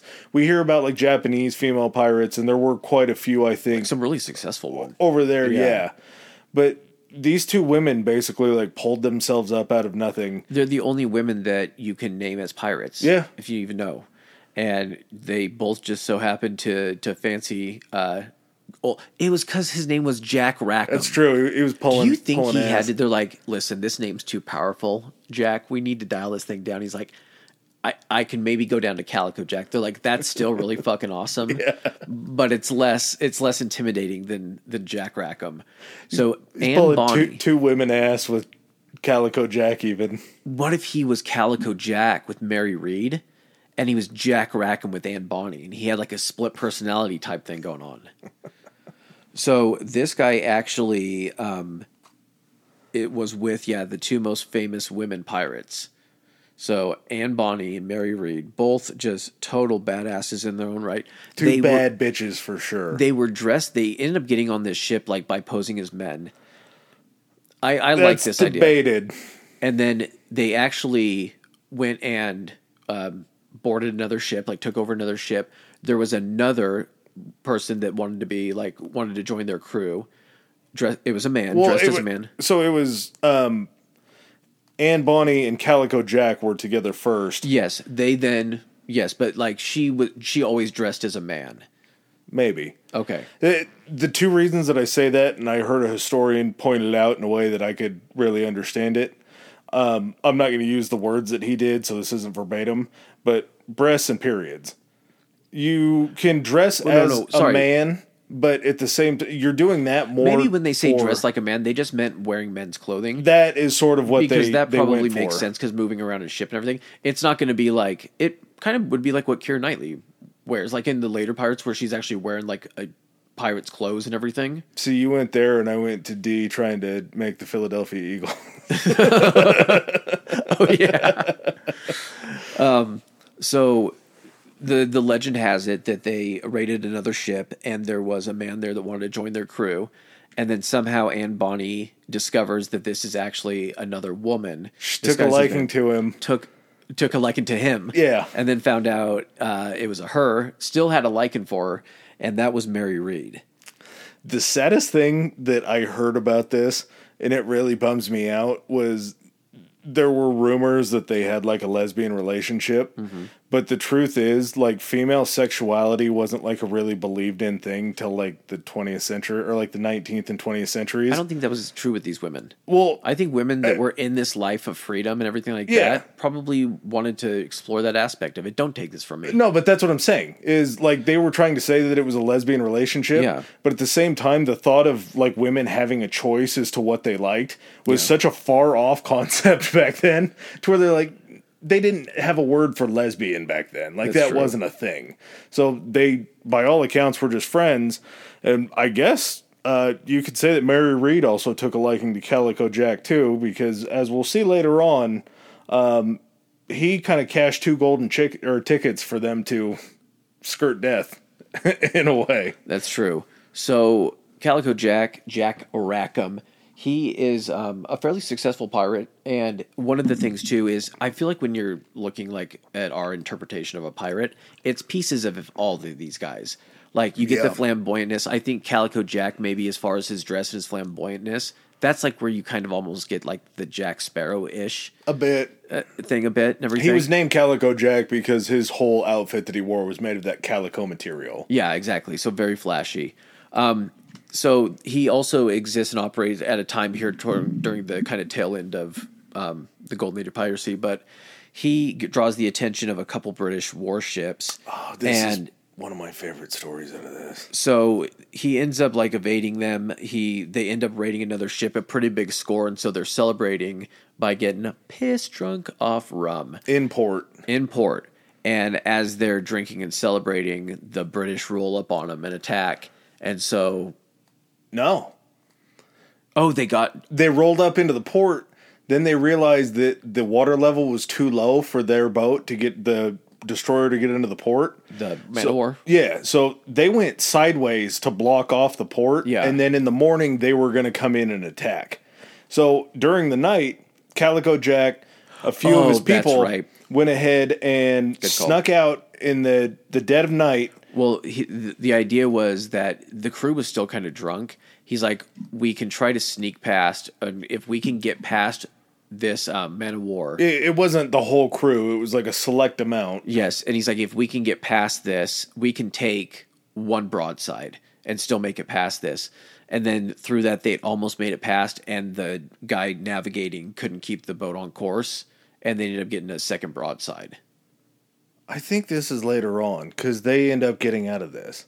I might be thinking Bartholomew Roberts. Uh, yes, that is Bartholomew. Okay, okay. Because what Calico So Jack many does- pirates. Yeah, a lot of pirates. So many A lot of pirates. A lot of stuff going on. A lot of. Lot Okay, of what happens with Calico? Fire. Uh, Calico and kind of a select crew end up sneaking out in the dead of night. The Spanish or whoever was out there, they had like centurions was, the, watching it was out. the English, I think. It was the British. But uh, they go ahead and sneak around the boat, and there was a boat that they had captured that was a little sloop that the um, the English or whoever was blocking the channel had captured. They snuck onto that boat. They told the security on that boat, they're like, if you make a noise, we're going to kill you. So they're like, all right, we're not going to say shit. They end up untying the boat from the big destroyer and sneak Man off. Man of war. The man of War, whatever. Uh, ancient destroyer, whatever Okay. you want to call it, pirate destroyer, and end up sneaking off. And they basically like run amok for a little while longer until the people that they fooled figured out what was going Mm-hmm. on. Excuse me, followed them back up and end up catching them in the morning at one point. Calico Jack sees everything that's going on outside. He orders everybody downstairs in the ship. Everybody go to the galley. Uh, and Bonny and Mary Read are like, the Going fuck, to hide. man? He's telling everyone to go hide. Yeah. Yes. Like, no. This isn't for like a, a sneak attack. He's like, get down and I'll signal when you're going to come out. No, he's like, we're all going to fucking hide. yeah, we're going to make them try to find us here. Maybe they'll think it's just an empty ship. And Anne, Bonny, and Mary Read are like, the fuck are you talking about? No. Gator, don't play that shit. Yeah. Get your pants up. Get out here, and we're going to fight these people. And, it was like Anne, Bonnie, Mary uh, Read, and one other guy were the only three that were actually on deck to meet the people that were coming And, to get and them. actually fought. Yeah. And they were fighting and trying to repel borders and everything like that, like pistols in one hand, cutlasses and everything. So One of my favorite um, attacks. We'll talk about uh, Bellamy coming up, but it was said that during fights, Anne Bonny and Mary Read would open up the fronts of their shirts and expose their breastises, and that was like a form of sort of like domination that they would have because you would be getting sliced up and stabbed with while being constantly reminded that it was a woman doing it to Yes, you. exactly. Like it was just like their calling card, and it didn't happen every time, but it would be like a form of intimidation that you would be coming after a woman, and she would slice you and dice you and shoot you, and the last thing that you would see was that it was a woman because her tits were hanging out. That is fucking awesome. Still, it reminds me of the other psychology that they used. We talked about this earlier. We'll we'll talk about Be- yeah yeah. I guess we can talk about Bellamy now. Do you have anything else on Bonny or Mary Read? No, so what ends up happening, um, Calico Jack ends up getting captured. He gets back to um, Port Royal. Not Port Royal. He ends up going back to, yeah, he It goes was? to Port Royal. Yeah. And he ends up getting executed in Port Royal. They send um, Bonny and Read. Do they send them back to England for trial? They're going to execute them, and then they say they're with child. They're Yeah, both pregnant. uh, They were looking for the execution. Turns out both of them are pregnant. Courtesy And of one Jack them, Rackham. Yeah, one of them's married to Jack Rackham. The other one's their best friend. So Yeah. like they're plus one. So he definitely knocked both of these women Mm-hmm. up. That's pretty cool for him. So he hopefully he got to know like something stuck in both of these women that I left him before he died. Well, it doesn't turn out well because what ends up happening is, I think it is Anne Bonny. So both of them are actually they get a stay of execution. Because they're pregnant. Because that was they're a rule that you couldn't murder Correct. or hang somebody pregnant. There was supposed to be this thing where, like, afterward they were able to try him or anything like that, but they said like the occurrences of that were so few. Usually, these women just kind of like were released, Put into like, servitude, something like something that. like that. So, um, but I'm trying to remember how it went. One of them actually, I think Mary Read died from they called it like jail fever. Yes. So she ended up getting like a fever in jail and she passed away, unfortunately. And Bonny, however, was released and basically. Did she go home to like Cuba or something They like that? to think that she might have gone up to South Carolina where her dad had lived Mm-hmm. and lived out the rest of her days. But again, don't know how true this is. There was like a YouTube guy that went down into, um, I think it was Jamaica. It was somewhere in the Caribbean, and actually found a death record for. I think that's where they were. I think that that was where they were captured and that they were supposed to be killed was down there. in Port Royal. Uh, it might have been in Port Royal, but uh, they had found a death certificate for her like later on in later years. Think so of she how- may have lived down Think of there. you, you do a 23andMe and you find out one of your ancestors was like Anne Bonny. That'd be pretty cool. That'd be pretty fucking cool. Or any of these guys. yeah. So Sam Bellamy. oh, Sam. Yeah, he kind of built himself out of nothing, didn't he? He was kind of like an amateur that kind of built his way up. Yeah, I mean, he definitely. Well, he became essentially, f- from like a financial standpoint, he was the most successful pirate. uh, and really came. I mean, he was a, I believe he was in the British Navy, and after his time with the Navy was done, he went down and hooked up with Hornigold and our guy Blackbeard that's coming up that we'll talk about. That's that's kind of crazy. Like you're Yeah. you're the guy like that served under. So he served under Hornigold, and then Hornigold's like second in command was Blackbeard. At one point, like that pedigree, that's like the pirate pedigree. It's like a coaching tree. That's in what I was going to say. It's like the Belichick coaching tree is is where he came from. Yeah, so that's almost another feather in Hornigold's cap. Uh, just the fact that he, I mean, he trained basically what is known as like the richest pirate in recorded history. And he was out there slinging it because he only ran for a little bit more than a year. 53 ships they captured. He, I think his ships were just like they had that much wealth in them. Yeah. because like it was a crapshoot. I mean, the guy we're going to talk about later, um, Bartholomew, had the most ships. Yeah. but still wasn't as financially successful as far as like the amount of like loot that. um Why am I missing Bellamy? Bellamy, Bellamy had. Oh, well, just to think about it, it 53 ships in a little bit more than a year, you got to be knocking those out pretty quick. Wait till we talk about Bartholomew Roberts. Yeah, I guess his, his time wasn't too long. No, he no. Compared to the amount it. of ships, it was crazy. Uh, so before we uh, talk about his his guy that trained him, Hornigold, um, Bellamy had a very interesting tactic that they would use to board ships, and I gotta say, it proves something that I've believed my whole entire life, and that is that the last person that you ever want to get in a fight with is a naked person. Because you don't know what in the world they're capable of. If they're willing to go into a fight naked, like you, you don't know what's going on. you don't know if they have made this so. like you don't that's the big thing is in your head the first question like if you were to like break into someone's house and the person comes out naked, are you thinking, "Oh, they must sleep naked?"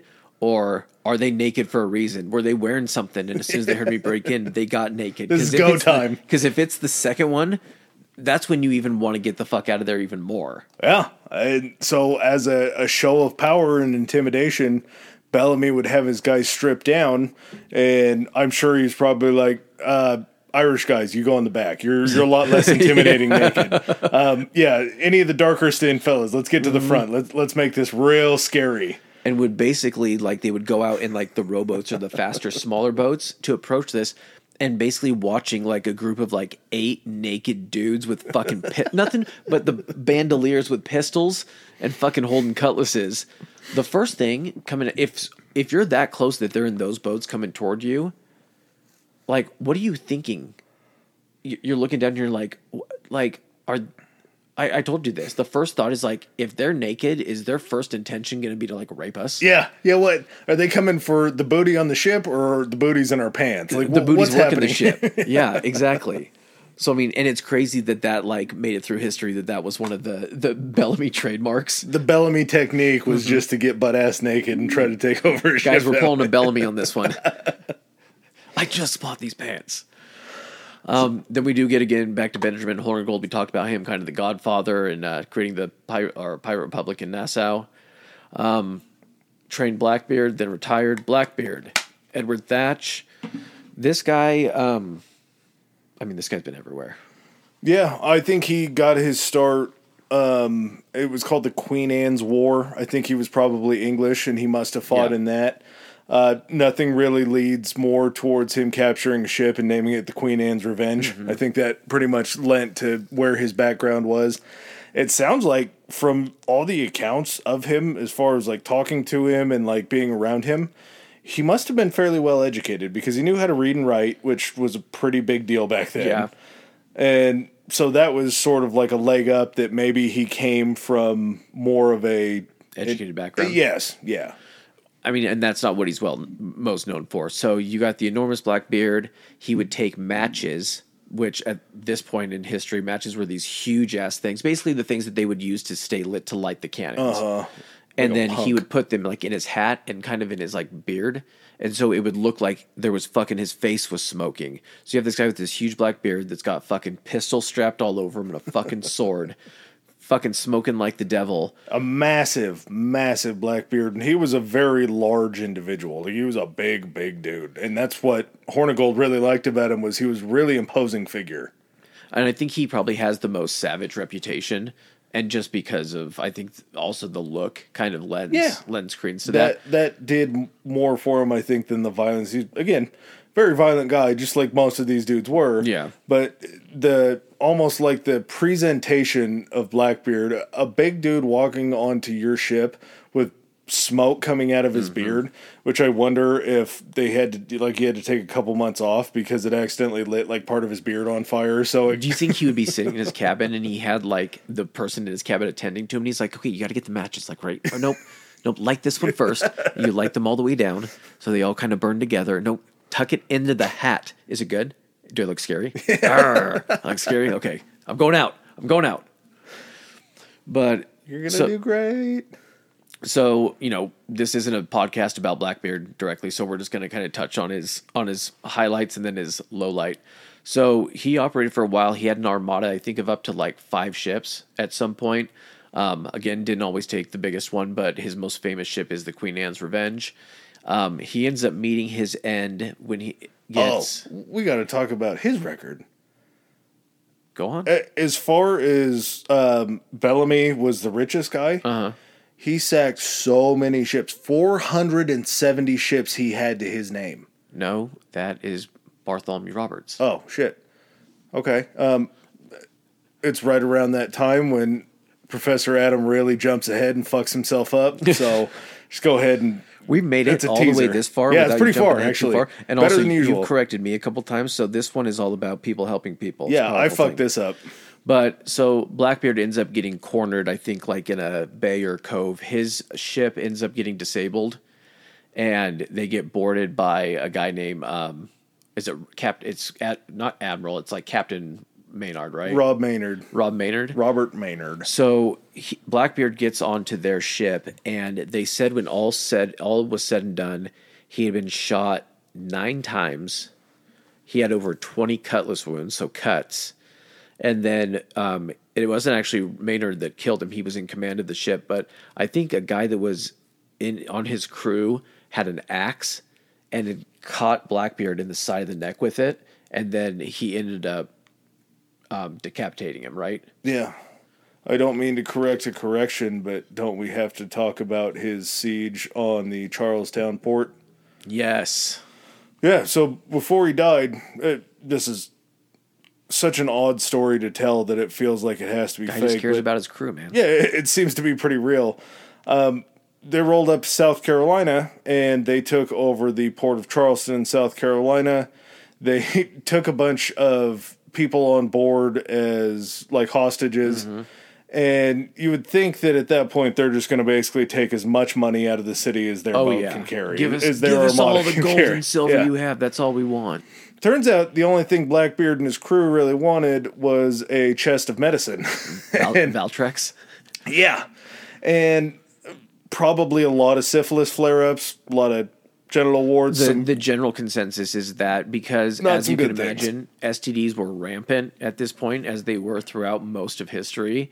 And especially when you have a, a pirate culture and everything, where brothels are brothels are going to be eh, brothels are going to be big. You're going to have a lot of that shit spread around, and I don't even think it's legend has it. He obviously asked for medicine. It could have been for other sicknesses, but the most common sicknesses that wasn't like scurvy and that shit that took place on pirate ships were STDs. they didn't ask for a shitload of limes. They asked for a shitload of, again, something that we've talked Penicillin about. and needles that we can shoot into our dick.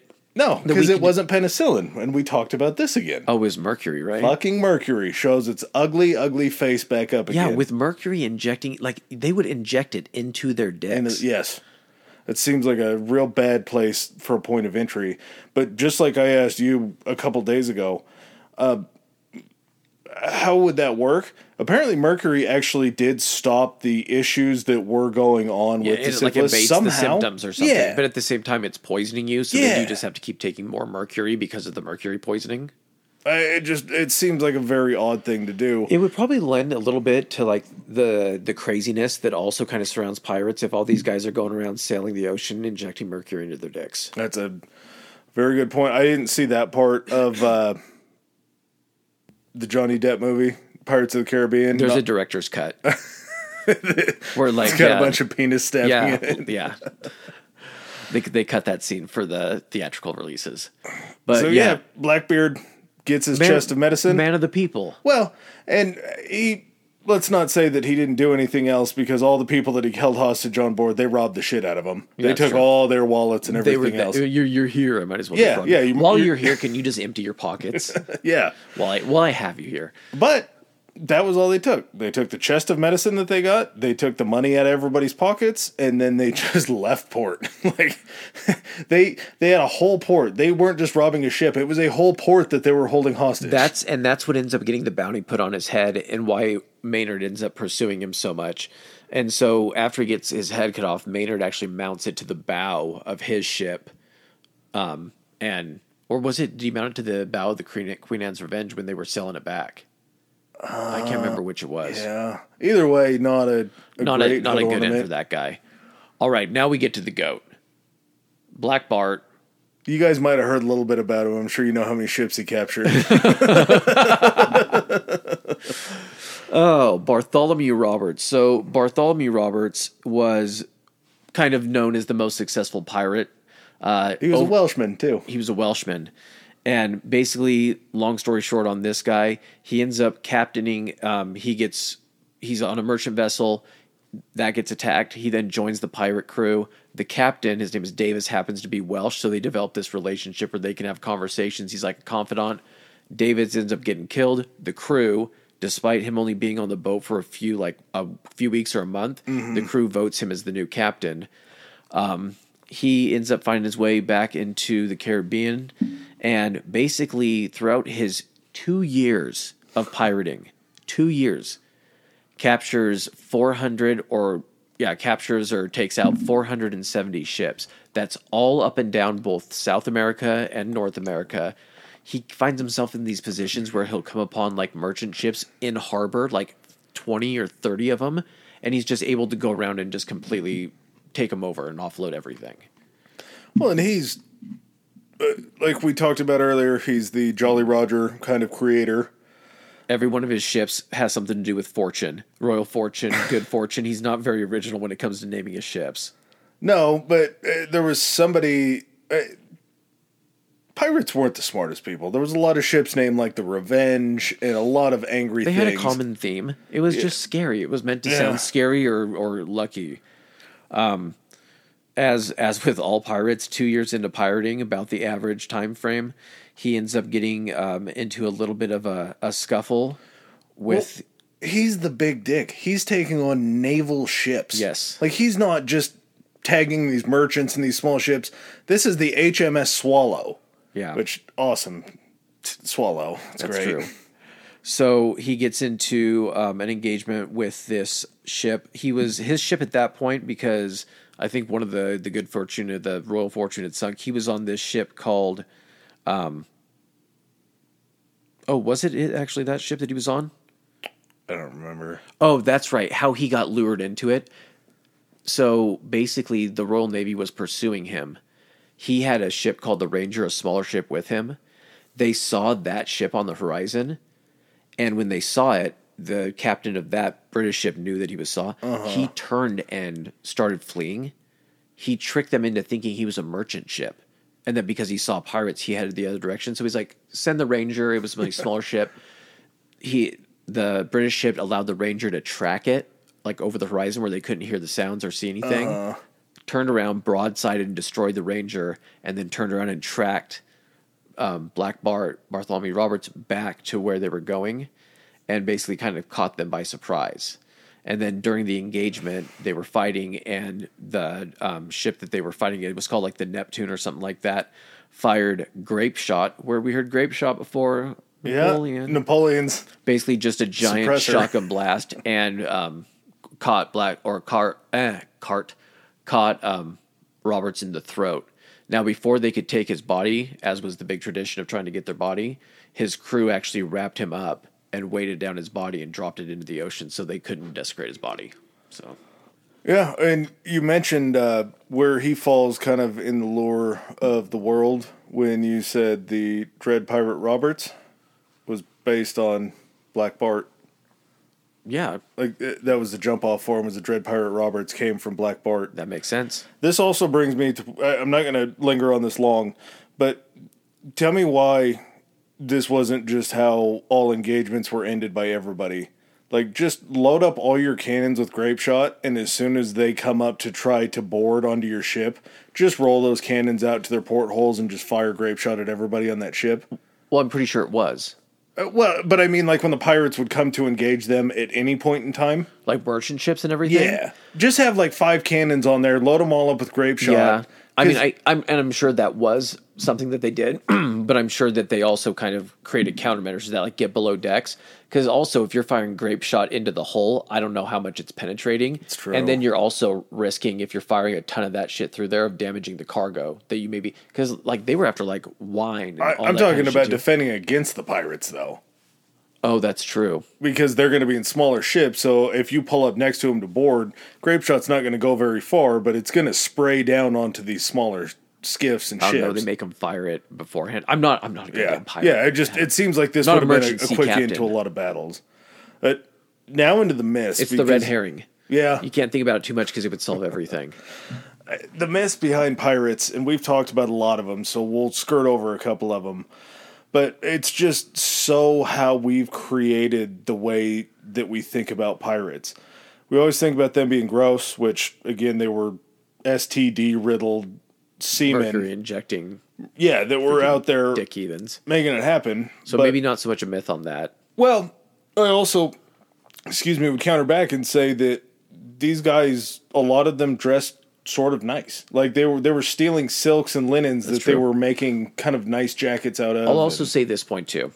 So with these naval ships and everything, where like in these merchant ships where you're at sea for months, these pirates for a lot of their time were operating kind of where they had like home bases in certain circumstances, so they could go back and possibly have some semblance of a bath, Yeah. or something like that. And, and some of them had lives on land that Yeah. they would go to and from. So they probably were, for all intents and purposes, really gross. But at the same everyone time, was fucking gross at that point. Yeah, though. so it's no- just different levels of fucking gross. Uh-huh. Clothing, like I just said, they were pretty brightly. It was a lot like Jack Sparrow, I think, uh, for a lot of their clothing Yeah. wise. So I think they kind of nailed that. Uh, one really fun thing: pirates or par- wow, pirates and parrots. Parrots were an actual thing where they would travel down to um, like the tropics and pick Yeah. them up in the Caribbean and all that. There were exotic gifts that could be used for bribes and stuff for like governors and everything. yeah, they dude, who wouldn't keep, want a, a brightly colored parrot that can say words to you? they were low maintenance. They lived forever. You've never seen that shit in the New World. No, and they they said that the myth is is that pirates had parrots, like you know the rah, rah, Yeah. like on the shoulder and shit. It was that they dealt. They were pretty much pirates or parrot smugglers. A little bit, And they would just use parrots as bribes. Yes, there used to be a time in which you could bribe people. Bird law. Uh-huh. I'm not an expert on bird law. Okay, this is not technically a myth. All pirates were not murderous. There were a lot of pirates that were murderous, and at some point, yeah, I'm sure pirates had to, all of them. There are probably some pirates that maybe never killed a person. Yeah. Just the guy in the back being like, yeah, did you guys see me? I was like, hi, yeah, yeah, yeah. And they're like, Rodney, you just stood in the back and just like yelled and everything. It's like, yeah, but I had your guys' backs in case anyone like attacked us from behind. You kept asking who was making dinner, so you went below deck and started cooking. Like, just eh, they would murder. All, all of them, I think, had the proclivity to do that, but that wasn't the first option. So one thing that I heard too were that um, musicians were really coveted on pirate ships. Oh, I could see that because you'd be bored as shit out there. Yeah. So the people that could play instruments or the musicians would get like a day off a week or something of doing shit. I wonder if the musicians, while traveling with pirates, could be considered pirates, but when it came to fighting, they're just standing in the back, like holding the fucking guitar and everything like that. Like, don't let them get to me. It's like when somebody's like, "I was in the army." It's like you were in Yeah, intelligence. get get below decks. you had a desk job. All As- and as far as bad guys, I think that sort of leads with the murderous. Definitely a lot of bad guys that were pirates. Yes. But there were also family men that were out there trying to better their families. Yes. Like they, they were out there trying to make a quick buck to support the people back home. Yeah, but you could definitely see where the narrative is definitely there as the bad guys because they were operating outside the law. They were technically killing people that were innocent in the merchant, you know, not so much captains and everything like that that were horrible people, but you know, Yeah. innocent sailors got killed. But at the same time, like you're saying, how much of that is also used as propaganda from the countries that are trying Oh, to fight yeah. against piracy? Because they're like Pirates didn't write history. and, and how how often in history have we done that? All the way up into World War II, where we were making propaganda like demonizing certain people. Like every uh, every power did that. Yeah. Um, I really think that the weapons thing is cool because when you see them, usually it's like there's two pistols on each side. Mm-hmm. You got a the cutlass in the front. Yeah, across the front. and they really did that because when you're in a battle and you're in a fight, if you pull a gun and you fire two rounds and it jams, you're not having the time to clean that out. So you're dropping that pistol, grabbing another one. Two rounds. Yeah, huh? Two rounds. You don't think they were revolvers? Oh no, they probably weren't revolvers. No, huh? they were the black powder, just Okay. the little. Well, yeah, uh, and even in that scenario, That's why they carried so many of them because literally, if you carried four guns on you, you had four shots. So it was pull out, boom, drop the gun. Or they said the guns were so heavy that they would just fucking chuck the gun too as a a, weapon. throwing weapon. But they said that they would come on and they would have basically the guns first. You would get within like ten feet and then fire, and then your last weapon after you ran out of your guns was when you would pull your cutlass. It was probably cutlass, and then they had like a boot knife or something else. on Yeah, them for and like the cutlasses were, you know, they were shorter swords and everything, and basically they were meant to be able to operate in the close combat Mm-hmm. without snagging on the rigging or catching stuff. the origins of pirates, I feel like we've sort of bastardized. Like you hear about these people that were wronged by society that went out were just out there to do, you know, harm to everybody.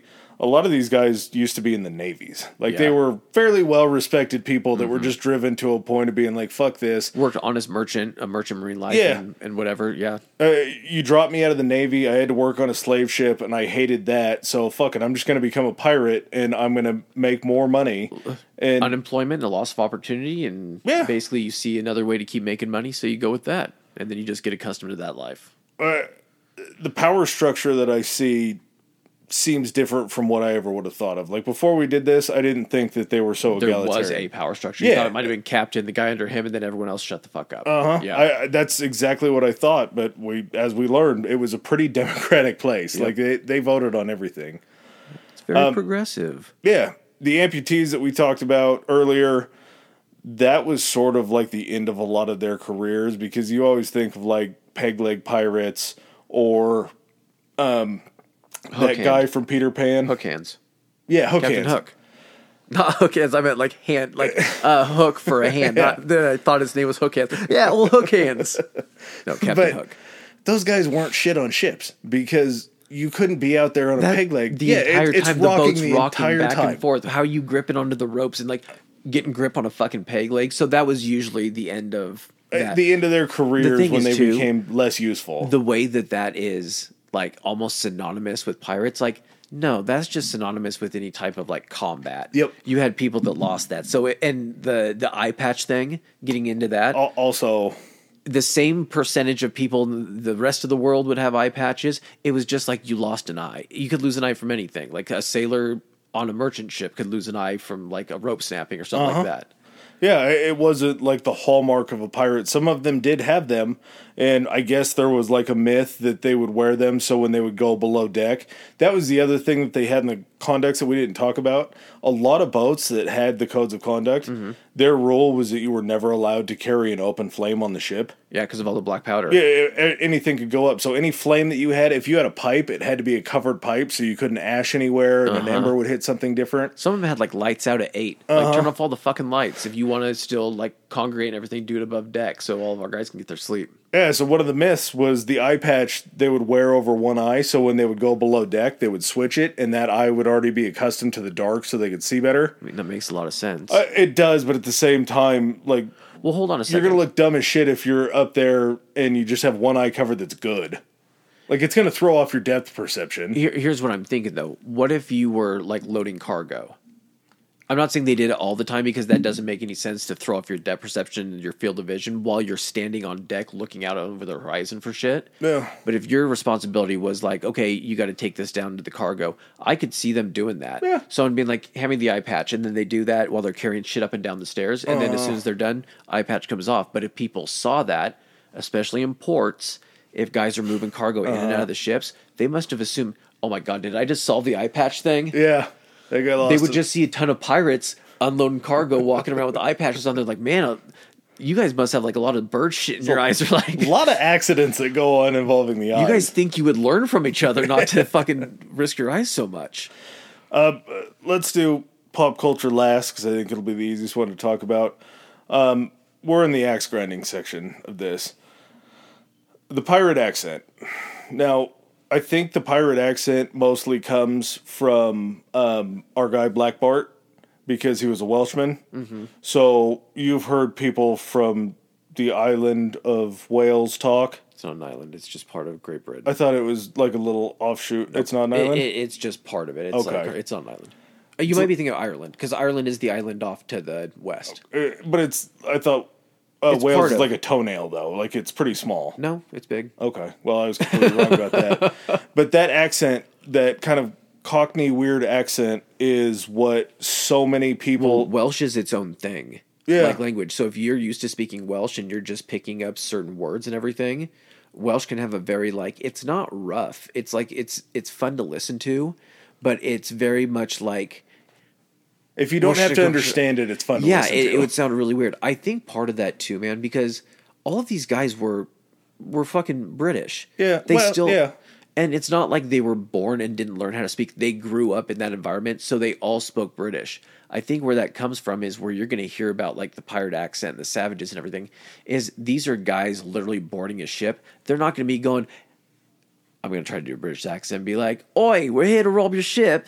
It's going to be like, oh, and they're going to be yelling battle cries to try to fuck with your head and intimidate you.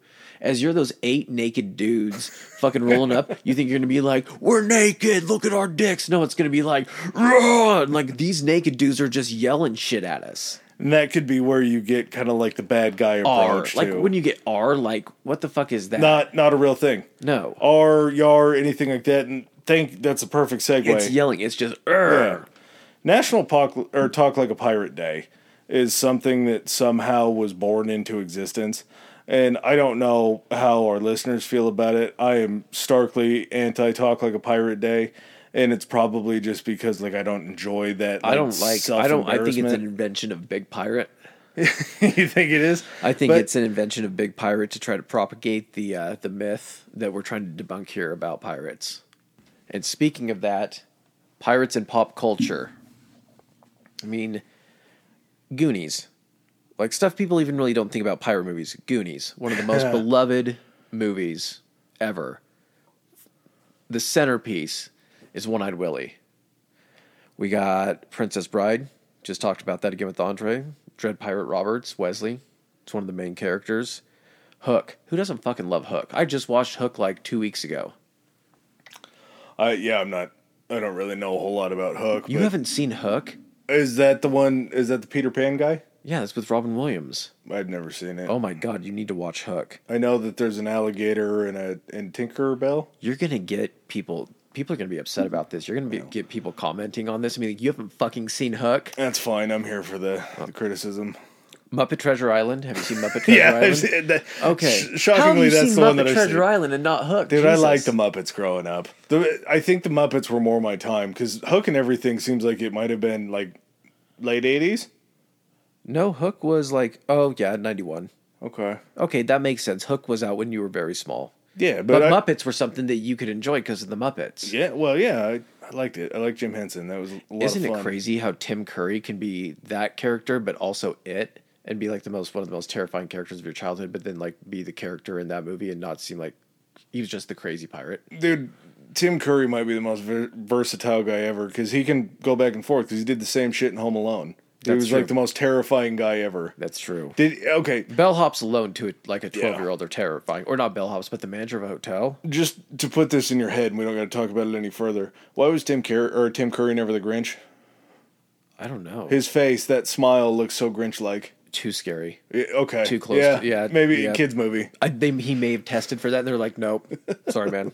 You're already the source of nightmares for a generation from the fucking clown you did. We're not having you ruin the Grinch." But yeah, I mean, uh, Treasure Planet was a movie that Disney did before Pirates of the Caribbean, and then you have the entire Pirates of the Caribbean phrase. Pirates Was- are fucking everywhere. Was Pirates of the Caribbean a ride before it was a movie? Yeah. Really? Yes. That's so many Disney movies have been done from rides now made into movies, but yes, So it was like they wanted sort of like a backstory for the ride, and they created it. I think so. Huh. And then they started like integrating like parts of the movie into the ride and everything.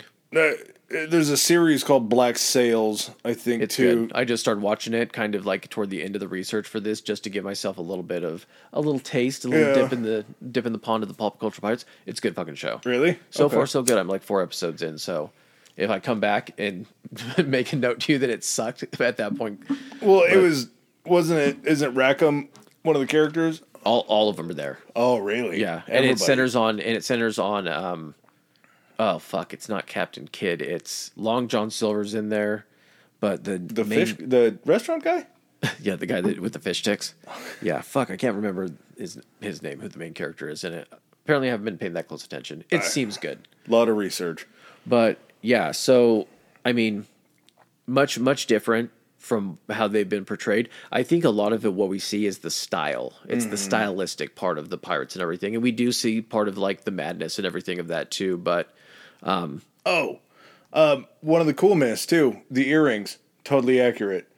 They wore the earrings so if they were killed in like a separate area mm-hmm. where they couldn't pay for like a proper burial or anything like that, the earrings were taken in lieu of payment for like a proper ceremony and burial for them. really, Yeah, it was like how sometimes I forgot what culture it is. Like when you die, they'll put like five bucks in your hand or like two pennies over your eyes. That might be a cult thing. No, that's not a cult thing. The two pennies over the eyes is what they used to do in ancient Rome. It was the two things for the boatman. Okay. The payment for the boatman. Uh, that was sort of the idea. Was That's there, kind of you know what that is. That's like what they you know when you tape the quarters to the back of your belt, so you always had payphone money. yeah. that was the equivalent of that. just in case they died in a place. hiding they, a, hiding a tin spot in your in the under the sole of your shoe. pocket- or they were just wearing those money. things. Yeah. uh, Flint, Captain Flint, is who he plays in the the main person in that show. but yeah, that's uh, just kind of another cool thing. Like they did wear big gaudy earrings because if they did die, they wanted to be buried properly. So that was like their form of payment that was understood. Kind of cool. But uh, that's just everything that we know about pirates. I have to lean towards That's everything we know about pirates. Yeah. We're not speaking for the we as No. in society. Everything that we've learned about pirates so far and what I've seen in pop culture, I like the OGs the best. I it's cool that you can romanticize something and kind of change it into like they were heroes and great guys and all that stuff. I like these guys better. These guys seem more like real. Like I can put myself in this position way faster than I can put myself into like a Pirates of the Caribbean situation. Oh yeah, hundred percent. You can definitely see why these guys turn to this life. Not saying I agree with it No, or anything like no. that, but at the same time, you can definitely see how not being forced into this life, but not left with a lot of options after what happened. Yeah, it's appealing as shit compared to the other choice. That's true. All right, guys. Well, hope you enjoyed this episode. We will catch you again next week. Peace. All right, ladies and gentlemen, thanks for joining us for another episode. If you like what you heard, hit that subscribe and like button. Follow us. If you didn't like what you heard, still hit that anyway, because we'll probably cover something in the future that you do like. Um, please follow us on our social media. Adam, hit him with it. Uh, our Instagram is historically high pod, historically high pod, and we are on Twitter at historically high. That's historically hi. All right. And if you guys want to send in any feedback, suggestions, hit us up on those two, or you can even do it on Gmail. It's historically high podcast at gmail.com. Uh, thanks again. Peace.